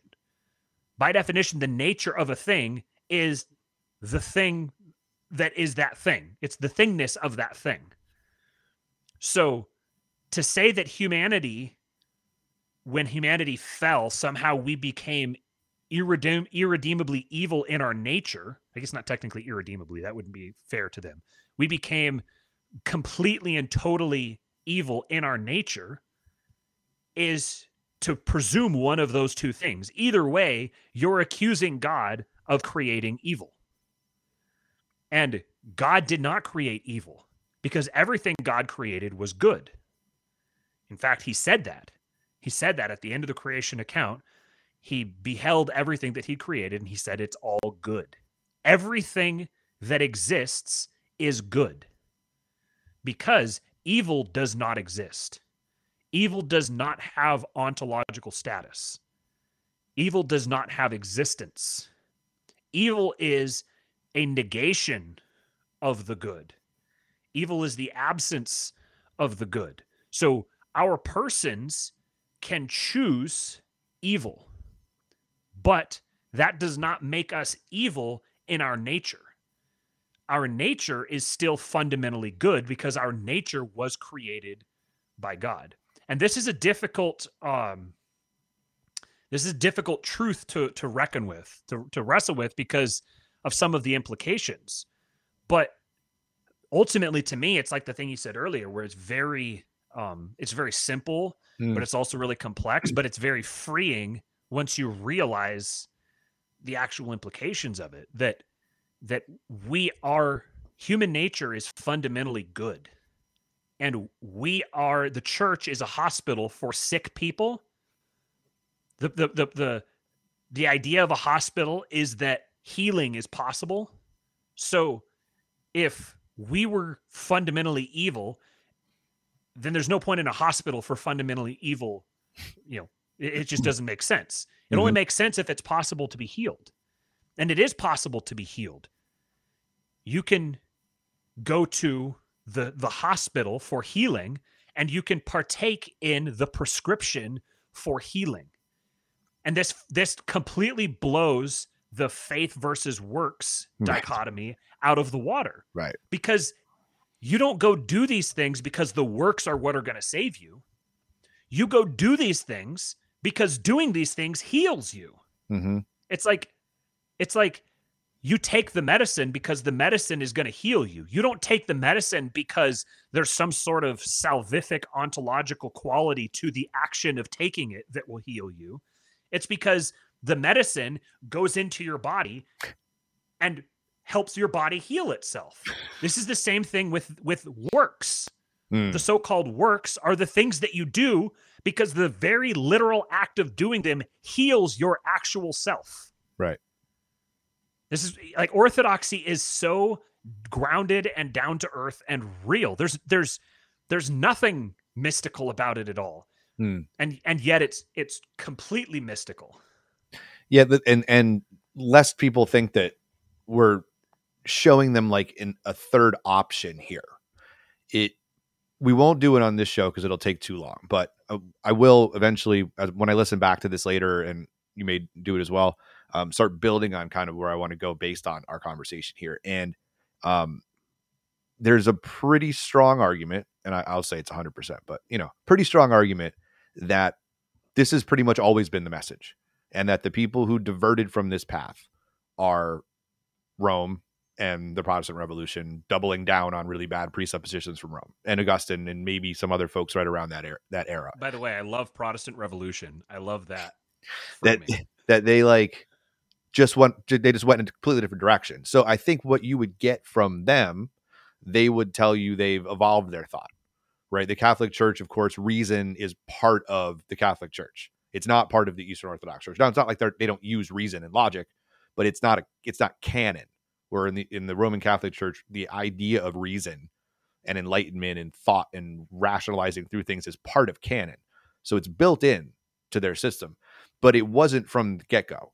So they would probably say this is like um, this is not necessarily like a, a, miscalculation on, on our part to say this. They would probably say, no, that's part of it is we grow and we think and we rationalize and we work through these things together. And then the Protestant people did the same thing. They're working through things and rationalizing. So I, you know, I imagine some of them might look back at, you know, Eastern Orthodoxy and be like, well, they just haven't figured this stuff out yet. They're just way back there. And eventually they'll come to these same logical conclusions. And it's like, well, but if you follow the consequences of your logical conclusions, like you, the, the difference between where you are in modern America and where you are in the Eastern Orthodox Church, existing right down the road from you currently in modern America, are so completely different that you go, okay, well, th- they're not reconcilable, right? There's no way like the Orthodox Church is going to come into communion with the Catholic Church, and they don't even really think Protestants are really Christians. So like, it's not that we're damning anybody. I mean, for all I know, Billy Graham's going to go to heaven before you know the Patriarch of Constantinople. Like, who knows? We we don't know, right? But okay, so you look at that that total polar opposite thing going on, and you go, well, which one of those things fits reality, order, and actually heals me? And one of them does, and one of them doesn't right? That's me doing a little Hegelian dialectic here for, for everybody, right? One of those things does this, and the other thing doesn't do this. So if you want to just put it into practice, go do one, then go do the other, and come back and tell me which one doesn't make you necessarily feel better, but when you really allow it to like absorb into your body through osmosis and your soul and your mind and your, you know, the nous as well, um, that's not, by the way, for listeners, a thing found in that like NASCAR driver's garage. It's totally different. It's like part of the soul and the mind. The nous. I was going to mention that when you were talking about reason within Catholicism, because because mm. yeah, because Orthodoxy doesn't have a doctrine of reason, which is which is kind of because, like, if you if you asked an Orthodox person, well, do you do you have that like like like dogmatized? It'd be kind mm-hmm. of like no, like why would we? That'd be kind of be kind of silly to to treat it that way. But by the same token, the West doesn't have the concept of the nous.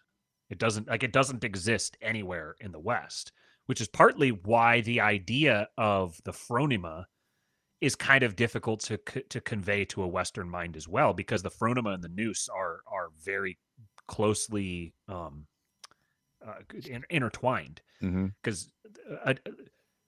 having or or developing or or being gifted the Orthodox phronema is part and parcel with the the like the cleansing and the development of your nous. The idea with the nous, for just quick and dirty, is that there is a part of your the, the orthodox i mean the the the translation the closest thing would be mind but that has all sorts of baggage with it in the west now that it just there isn't a word to accurately convey it but it's something like um the part of your uh psyche that is optimized for speaking with God.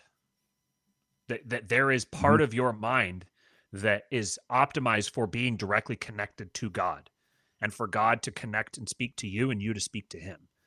And that is the nous. And the nous gets clouded and corrupted and calcified and ossified and um you know there's there's a lot of kind of there's there's tie-ins there's connections to the um, pineal gland.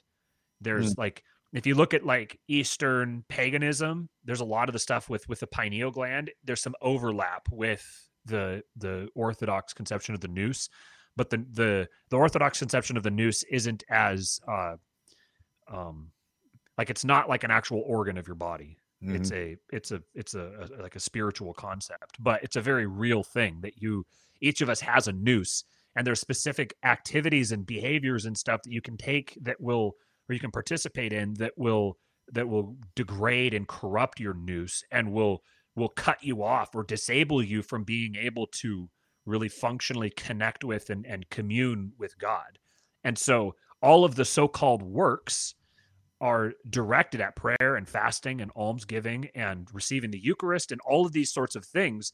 They're not things that you do because God is wagging his finger at you, and if you don't do them, then you're damned. It's mm-hmm. that those are the this is how you are this is how you are saved. Like this is the mechanism whereby if you want to reduce it to a mechanism, these are the things you do because they're good for you, because they heal you, because they optimize you, they tune you into being able to connect to the right wavelength to be able to directly commune with God. You have to participate in these types of behaviors because if you don't, then just it's like if you don't run wind sprints, then you won't be able to run wind sprints.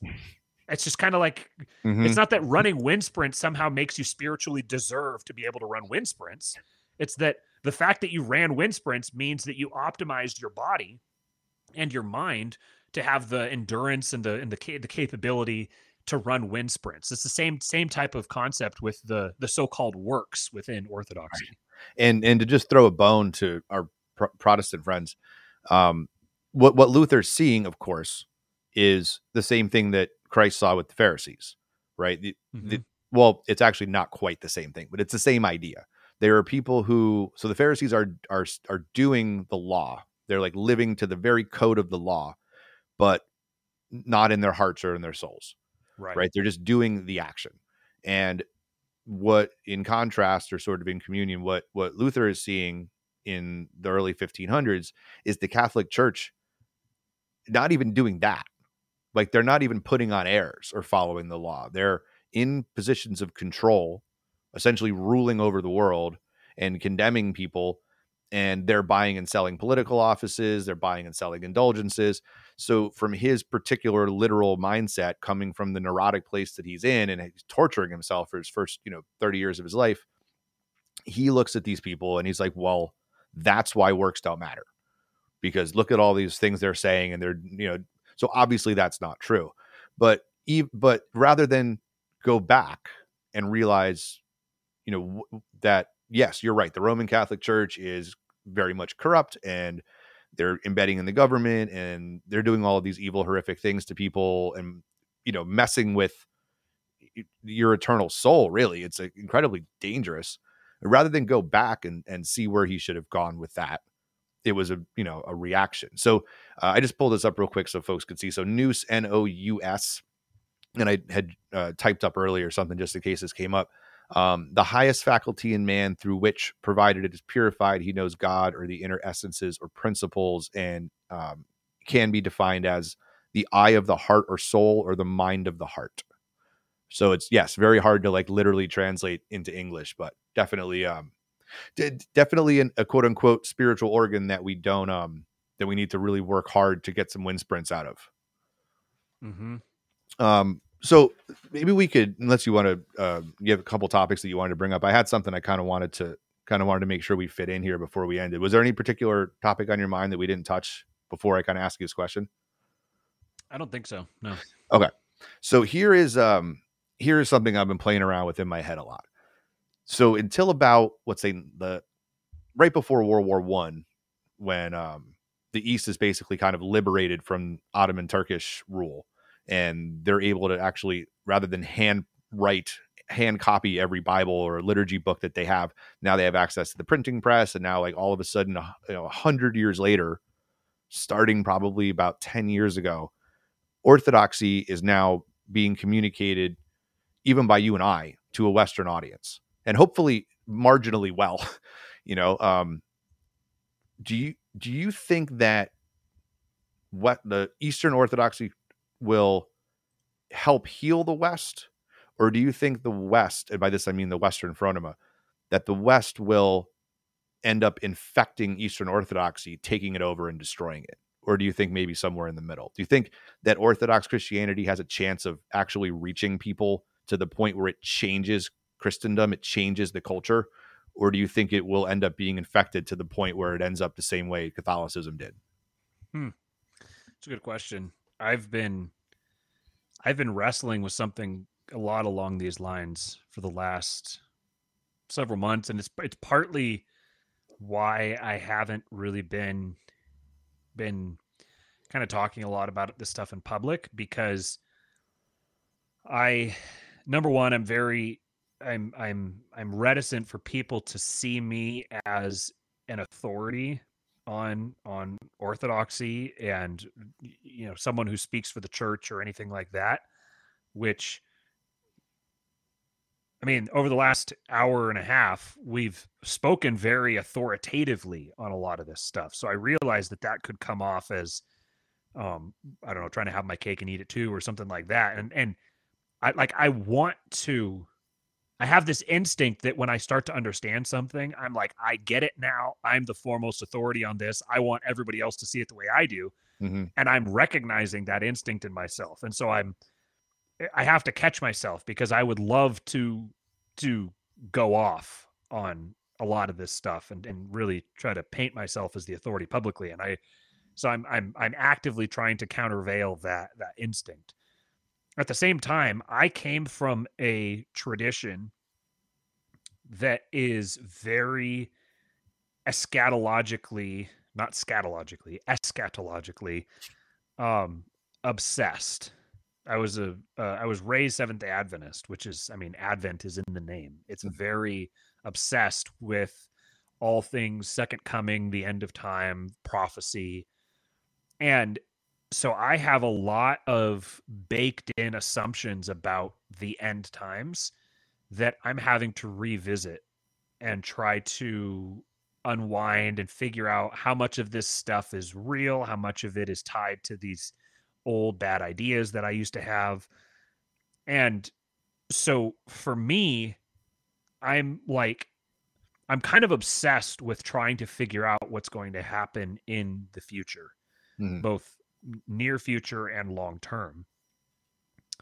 Both just out of curiosity and to try to figure out how I need to act accordingly.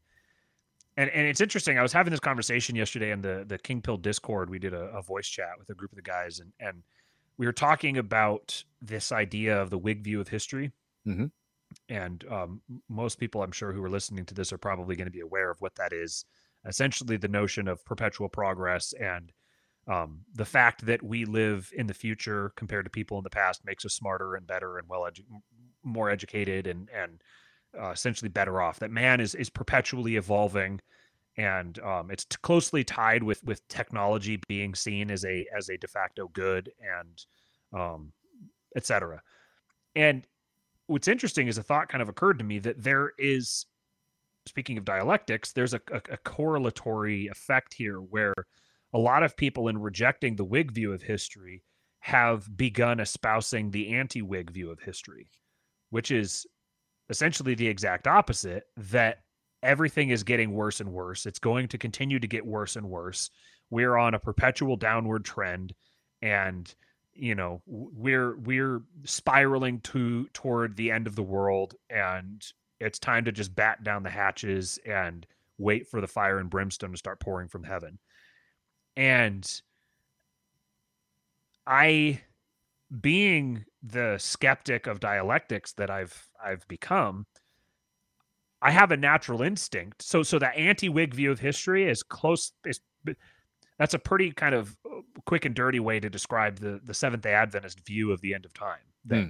things are just going to get worse and worse so that's kind of what's baked into me is just kind of a, a natural pessimism about this world and this life and that um you know the the goal of a christian is to be is to remain unsullied by the world and uh essentially just kind of ride out the the um like ride out the tsunami of the end of time. And you know the, the end of time is coming at any point and things are just going to get worse and worse and it's going to be absolute chaos and and it's going to be the, the point of greatest darkness and blackness and that's when you know the light will show on the in the eastern horizon and jesus will s- you know yada yada yada and so i'm now like i'm trying to figure out how much of those conceptions of the end of time that i've had are a product of these old flawed traditions of Mhm. mine and how much are actually like how much of them do i need to retain and how much do i need to get rid of and i go back and forth between this. I go back and forth between you know things are just going to keep getting worse and worse. The orthodoxy is just entering a time of great trial and persecution like the communist revolution on steroids happening on a global scale. And um y- you know we need to be ready to hunker down and you know protect ours and you know be ready to die for what we believe in and alternatively that there's no reason to believe that the end of time is now. Hmm. like like we live in the end of time. Like we live in the final days by dint of the fact that we live after the time of christ. Because like the apostles believed that they lived in the end times and they did. The the church has existed for 2000 years living in the end times we're in the end times but there's i don't think there's a particular reason necessarily to believe that you know the end times means in the next 10 to 50 years any more than it could mean the next 500 to 10,000 years. Mm-hmm. There's no reason to believe necessarily that you know the end is is nigh versus we're going through the same cycles of history that have happened before. I mean, you mentioned the the thousand year period from 500 to, to 1500 right about that 1500 point you'd had a time of a lot of of strife and chaos and warfare. You'd had the crusades. You'd had a lot of of factional war going on in Europe. And they were just starting to venture out further and began exploring a new world and it was like we've grown too much for this existing area here. We've outgrown this area. Let's see what's out on the far distant horizon. And so there was people who were taking months and years long voyages to a far and distant land and encountering a whole new world and populating it with with their ideas and their people and kind of starting the world over again. And now here we are and you know if you want to believe that space is real then we're we're right on the cusp of beginning ex- an exploration feeling like we've outgrown the world that we live in and beginning an exploration into a whole new world. And so like i i guess i'm kind of non-committal right now i don't know which direction to to anticipate i don't know whether I could mm-hmm. see things easily getting dark, getting really dark. I could also see like, you know, the collapse of the Roman Empire was a dark and difficult time, but out of it arose a lot of really good stuff. There was a lot of great things about the collapse of the Roman Empire, specifically Christian monarchies arose all over Europe and throughout the the east as well and there was a there was a great time of, of prosperity for a lot of people. The same thing could be coming for us. It could also be, you know, the collapse of the British Empire, which yielded two world wars and millions of people dead. So, so I don't know. I can, am I allowed to be non-committal? Yeah, of course, of course. Well, I, am actually, I, am even probably worse than non-committal. I don't even care, right? So, yeah, for for me, it's like thinking about aside from really nerdy conversations that I like to have about, you know, eschatological times and such, um, it's as worth for me. It's as worth worrying about as it is whether or not when I walk out of my front door, I'm going to get hit by a bus, and then so I never leave my house because I'm so terrified of getting nice hit. Nice callback. There's the yeah to, to loop it around, right? um, but yeah, I mean, honestly, like it, it's the there's so little focus on that in orthodoxy and i think it's because it's it's such a distraction from if you're it's a, for, for me it's a very west western way of thinking to think that and or western religious way of thinking that um to just constantly plan on how to get out of here hmm. and maybe i was part born this way too so i'm a little like more receptive to it than a lot of people but the the idea that you can really just sort of enjoy your day enjoy your life and enjoy what's around you and be glad you have it. And I wasn't always, you know, I kind of broke myself of that for about 20 years and got like really focused on stupid shit that made me very unhappy. And when I took a step back and relaxed and like pulled myself out of all that to just go for a walk or go for a hike or go for a drive or just talk to other people and get to know other people. Not everybody, because some people are lunatics, but mo- you know, most people I could get to know a little bit. And uh, um, I think that's more of of kind of how I if I'm going to be the one as an amateur theologian here to to kind of give any advice, it's if what you're getting out of your religion or your belief system, your way of life is paralyzing you to being comfortable, and I don't mean comfortable like lazy, like really being comfortable with yourself and who you are and what you're doing. If, if what you're what you believe in doesn't give you that, then you stop doing that. Just stop. And I'm not talking to you specifically, Matt, but like mm-hmm. in general, it's it. You know when something's hurting you and when it isn't. And m- most times people will continue to do the things that hurt them because they're used to it. It's very easy to just it's if you're an alcoholic, it's very easy to just keep drinking.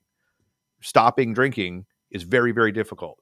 Like I smoke cigarettes. Stopping smoking, actually, I could stop. I've done it before, kind of cold turkey, but I like it. I don't know why I like it. I think I like it because I don't have to accomplish anything when I'm smoking a cigarette. I can sit outside lazily and stare at the sky and just go like this. It's not good. It's not mentally healthy. It's not physically healthy. So there are all things that we need to break out of. And, you know, um, kind of like you said, I, I don't want to ever put myself in a position where I'm trying to play with somebody's mortality or play with somebody's, you know, eschatological beliefs. Like I, I don't want to put that on anybody, but I think it's worth throwing these ideas out there letting people kind of digest them because I, I would err on the side of talking people out of any all of this. Like it, bat it around in your head, but I don't want you to walk into an, an Orthodox church, like unless you feel like Christ is there. You know, if you don't feel like you're being called there, it's not a tourist attraction. You know, there should be a reason that you're going there because you could be doing real spiritual damage to yourself or to other people um, and I certainly don't want to be responsible for that. So, um, kind of like there's there's passages in the Old Testament where it's sort of said like, if you don't know if it's an angel or a demon, err on the side of it being a demon, right? Like, just mm-hmm. assume it is, and then if it isn't, like the angel will be like, no, it's okay, you did the right thing. You you know you should have assumed it was bad. So I think that's the best advice like lay people can kind of give other lay people is, you know, if it if it doesn't resonate with you, okay, like it resonates with me and it resonates with me for the reasons that we we laid out and I, I think it resonates with you and maybe we'll do another show another time about politics and monarchies because we we tend to agree on a lot but i don't know if we'd agree 100% on that stuff so. I'd wondered if we were going to get into that today so we should yeah we should definitely do that another time. No I'm gonna, i have a yeah, story that no go ahead. i have a story that, yeah, uh, story, that we uh that we could kind of maybe wrap on. Um before that, two things, two points. One is with uh, within Orthodoxy. I mean, with just just in general, um, th- tying off what you were saying. You were t- you were talking about you know not not not just showing up there just kind of for funsies, but like to go there because you think that that that's where you're going to find Christ. Related to that, you if you do go to an Orthodox church, um, they have, especially coming from a Protestant background, it was kind of a little weird to me that they do communion every week. And once I understood the whole content. it's just it's just a whole. Mm-hmm. we could do a whole episode on that. Right, I get but it. But it it I, it was also interesting to me that they do, will not. If you don't, when, when I was going to go there for the first time, people said if you are, if you're not a baptized member of the Orthodox Church, don't go up and receive communion. Mm-hmm. And it's not because like this is the special thing that's only reserved for for the members. It's because this is the body and blood of Christ. And receiving it willy-nilly can actually do harm to you. Mm-hmm. Going and receiving communion from an Orthodox church without having gone through the process of joining the church will actually harm you. It will cause harm to you. And tied to that idea, kind of, is also um, there's another anecdote, and then I'll tell my story. Is the the conception of hell? So we have the it, within the West. There's heaven and hell exist in a in a in a dialectic tension, mm-hmm. and the orthodox understanding or, or, or, or belief in hell is that heaven and hell are both eternally in the presence of God. So people who are in hell are people who are eternally in the presence of God, and the experience of being eternally in his presence is a hellish experience for them because they have established throughout their lives that they have rejected him, that they don't want him, that they don't want to be in his presence. So for them, being in the presence of his love is like a burning fire that is that is burning them and it's it's agonizing they hate it but this is what they chose they mm-hmm. actively chose to put themselves there hmm. so that, I think those ideas are kind of connected there. That God is, you, you can you can think of God as like a roaring lion or like a burning fire, and those things are really good when they're on your side, and they're really not when they're not, um, or when you're on their side. I suppose you should say. Um, those those were just a couple of anecdotes that, that came to mind as you were talking about that. The the story. So, um, we so we moved to Texas in January, and we had been making we we decided a while before that that we wanted to move to Texas, but we were planning on doing it later this year or next year. We weren't going to leave when we did, but some things changed with us um, financially, and it became apparent that this was going to be the best move to to move now.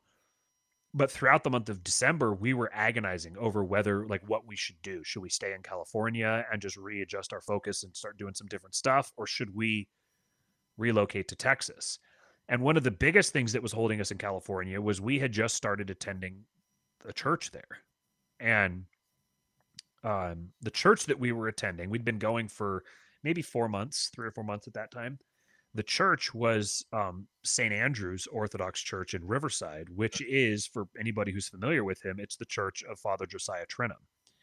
And so he was my first Orthodox priest which is uh, I I consider myself abundantly blessed to have had that as a, as my first experience with orthodoxy. The man is an absolute titan. We so as we were as we were um, agonizing over this decision about whether or not to leave, we requested a, a, meeting with him to go sit down and talk with him and um, kind of present some of what we were thinking and get his counsel, get his his feedback. And I knew going in that he wasn't going to tell us you should do this or you should do that. He wasn't going to say you should stay in California or you should go to Texas. And honestly, I would have had less respect for him if he had. I knew that he was just, I just kind of, I don't know why, I just kind of knew that he was going to give us counsel on how to make the decision for ourselves, hmm. but he wasn't going to make the decision for us. And when we went, we sat with him, we ended up talking with him for almost an hour, which is just I mean, I I will never forget that hour for the rest of my life. Just sitting there in his office, just talking to him. For for anyone who's watched him on YouTube, like you see his videos where he's sitting in his office with his his uh his library, his books right behind him. Just imagine him pushing himself back from his desk, turning to his right, and we were sitting right there just talking to him. It was it was like mm. surreal. Mm. Anyway, so um he just an absolutely beautiful man. He told us a story. So first of all, we told him kind of what we were what we were thinking, and we were like, you know, should we should we uh um you know should we stay here? Should we go? You know we'll be able to make more money there um but we have the church here we have family but we're also really um we're concerned about raising a child in southern california and um you know not we don't want to have to deal with the medical system here. And you know it seems like things are getting bad. We'd like to go somewhere where we have a better support system you know yada yada yada. And after listening to us, he kind of sat and thought for a minute. And then he said, the first thing he said was, You guys are going to be just fine. No matter what decision you make, you're going to be just fine. You're going to be, God is going to be with you, whether you stay or whether you go. Now, one thing about orthodoxy, he said, he said, We Orthodox, we don't run. We're not people who flee. We don't try to escape persecution. We stay and we fight for our communities and he said he, he talked about how you know the, the the sheriff in Riverside County is is is uh, he's based, and how um, you know that he encourages his parishioners to be active in their local communities, get involved in their local governments, be on their city councils, you know, be active, have an influence on your community. Hmm. He said that he doesn't care what happens throughout the rest of California. He said Riverside is we are going to I don't remember exactly what he said, but the idea was essentially like we are going to maintain a hold on Riverside because this is where like our responsibility as Orthodox Christians is to stay in Riverside and save Riverside. Hmm. At the same time, he said Texas is fantastic. There's a litany of fantastic churches in Texas. Um, his bishop is is is in um, the bishop who ordained him is in in um, Kansas, so his territory includes all of Texas and he's like, I can give you priests to to connect you to, depending on where you end up. If you decide to go there, that's a great decision. You're going to be just fine. But then he told us a story, and he said, "Now I, don't remember some of the exact details of it, um, because he he told us a lot of stuff, and I just didn't retain all of it. But if I remember correctly, this was something that happened in Eastern Europe, and it was one of his like mentors or a a, a priest who had a, a, big influence on him was the one who had told him the story because it had happened to him to that other priest. So he's serving the liturgy on a normal ordinary sunday and um, the back door of the church opens and a woman comes in and she's just sobbing just wailing and completely distraught. And she's kind of disrupting the service and so he he sends a deacon out and says hey go um, just just tell her to go out outside the church and as soon as i'm done i'll come out. I promise as soon as i'm finished serving the liturgy i'll come out and i'll attend to her and help her with whatever she needs. So he goes out and he tells her she goes out of the church. So at the end of the liturgy this priest goes out and, says you know what's going on? Like what what what's up? What's wrong? And she just is just sobbing and she says um, father just you know every single thing that my husband and i have set our minds to we've been successful with.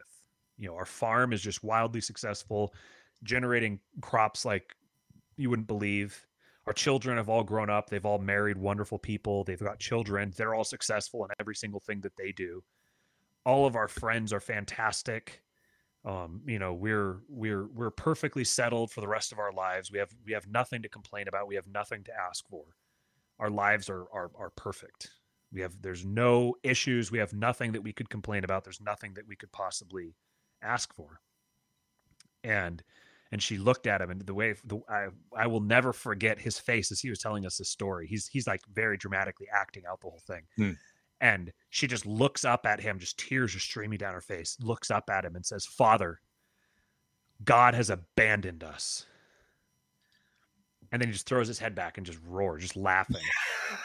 and he said, In the West, we don't, we can't comprehend suffering. Mm. We have no idea what suffering is in the West. In the East, they know suffering. Mm. And they know that if they're not suffering, they're not growing.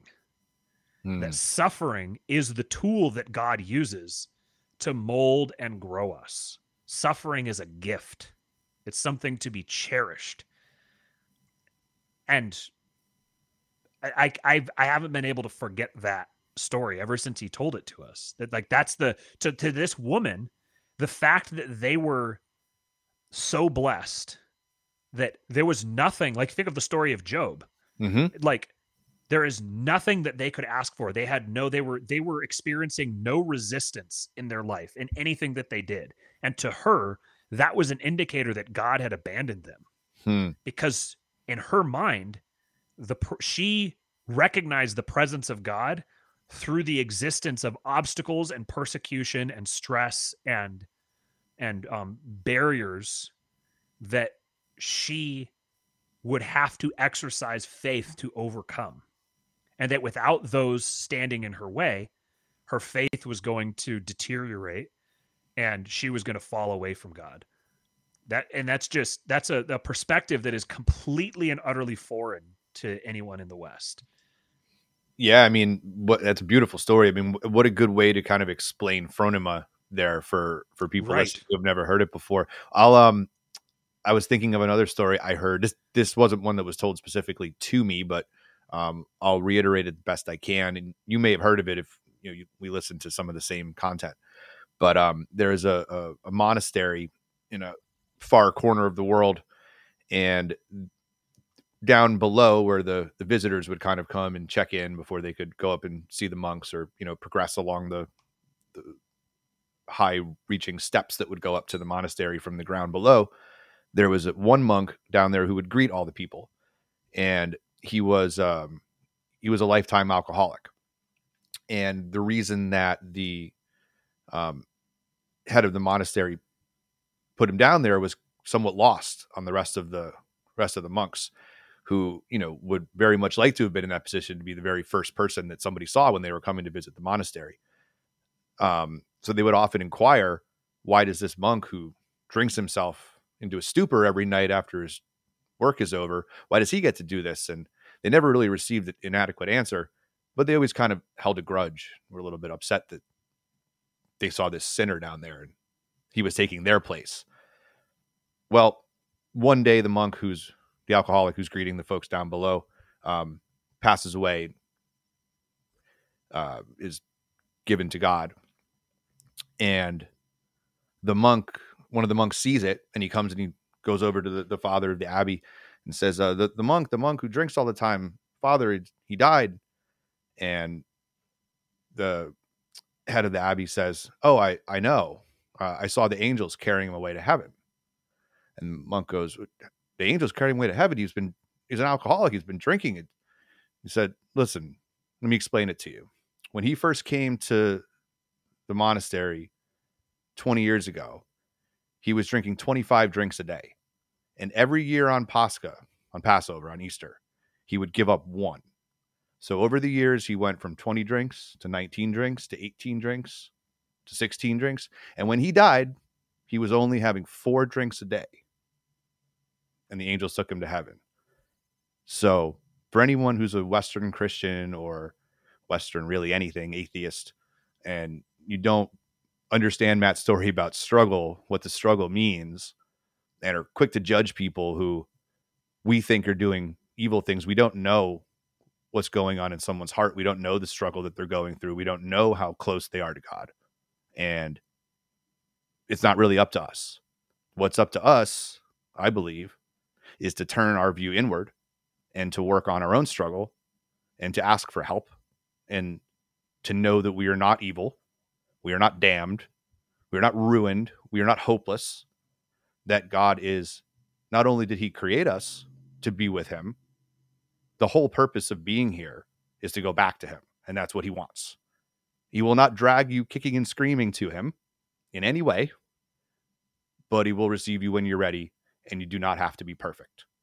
So, from one amateur, amateur theologian to anybody who's caring or listening, those two stories might be a really good way to sum up the what what may have sounded like a very academic conversation at some some point. So, should I was we, trying to we... figure out how to fit in a, a my struggle. Um, like I'm going to write a book called My Struggle. I was trying to figure out how to fit that in there, but um, I couldn't. I couldn't think of something before you finished. But I think, yeah, that was. I think that was a good way to wrap it up. Um, I'm not going to do a plug because I don't have anything to plug. so, uh, yeah, you've got I our guess, Twitter accounts are on the screen. Yeah, and I, I actually I tweeted a little bit last night just because I mostly because it you know, my girlfriend went to bed and I just wanted to jazz my brain up a little bit. So I figured I'm just going to throw, I don't even remember what I picked out three, the three first things that I saw. I think you were one of them. I commented on them and I'm like, I'm going to look at these in the morning and they're going to juice me up so I can do a show. And then I totally forgot to look at them. I didn't notice that you'd replied to something. I need to go see what you said. Don't, don't even worry about it. Cause it, whatever it is, it's just silliness that was designed to like goose people up. And the whole point was that I would go back and I would see them goose stuff, and I'd be all ready for the show, and I didn't do any of that. So everybody could just ignore anything that I said last night. But um, yeah, hopefully there'll be some episodes of, of King Pill coming out, and hopefully there'll be some episodes of what I hope to call the Age of Information, the rebrand of You're Talking Over Me coming out. Um, I'll race you to see who doesn't do it first. Deal. uh, all right, bud. I guess that's it. Let's talk soon. All right. Sounds good. All right. Cheers.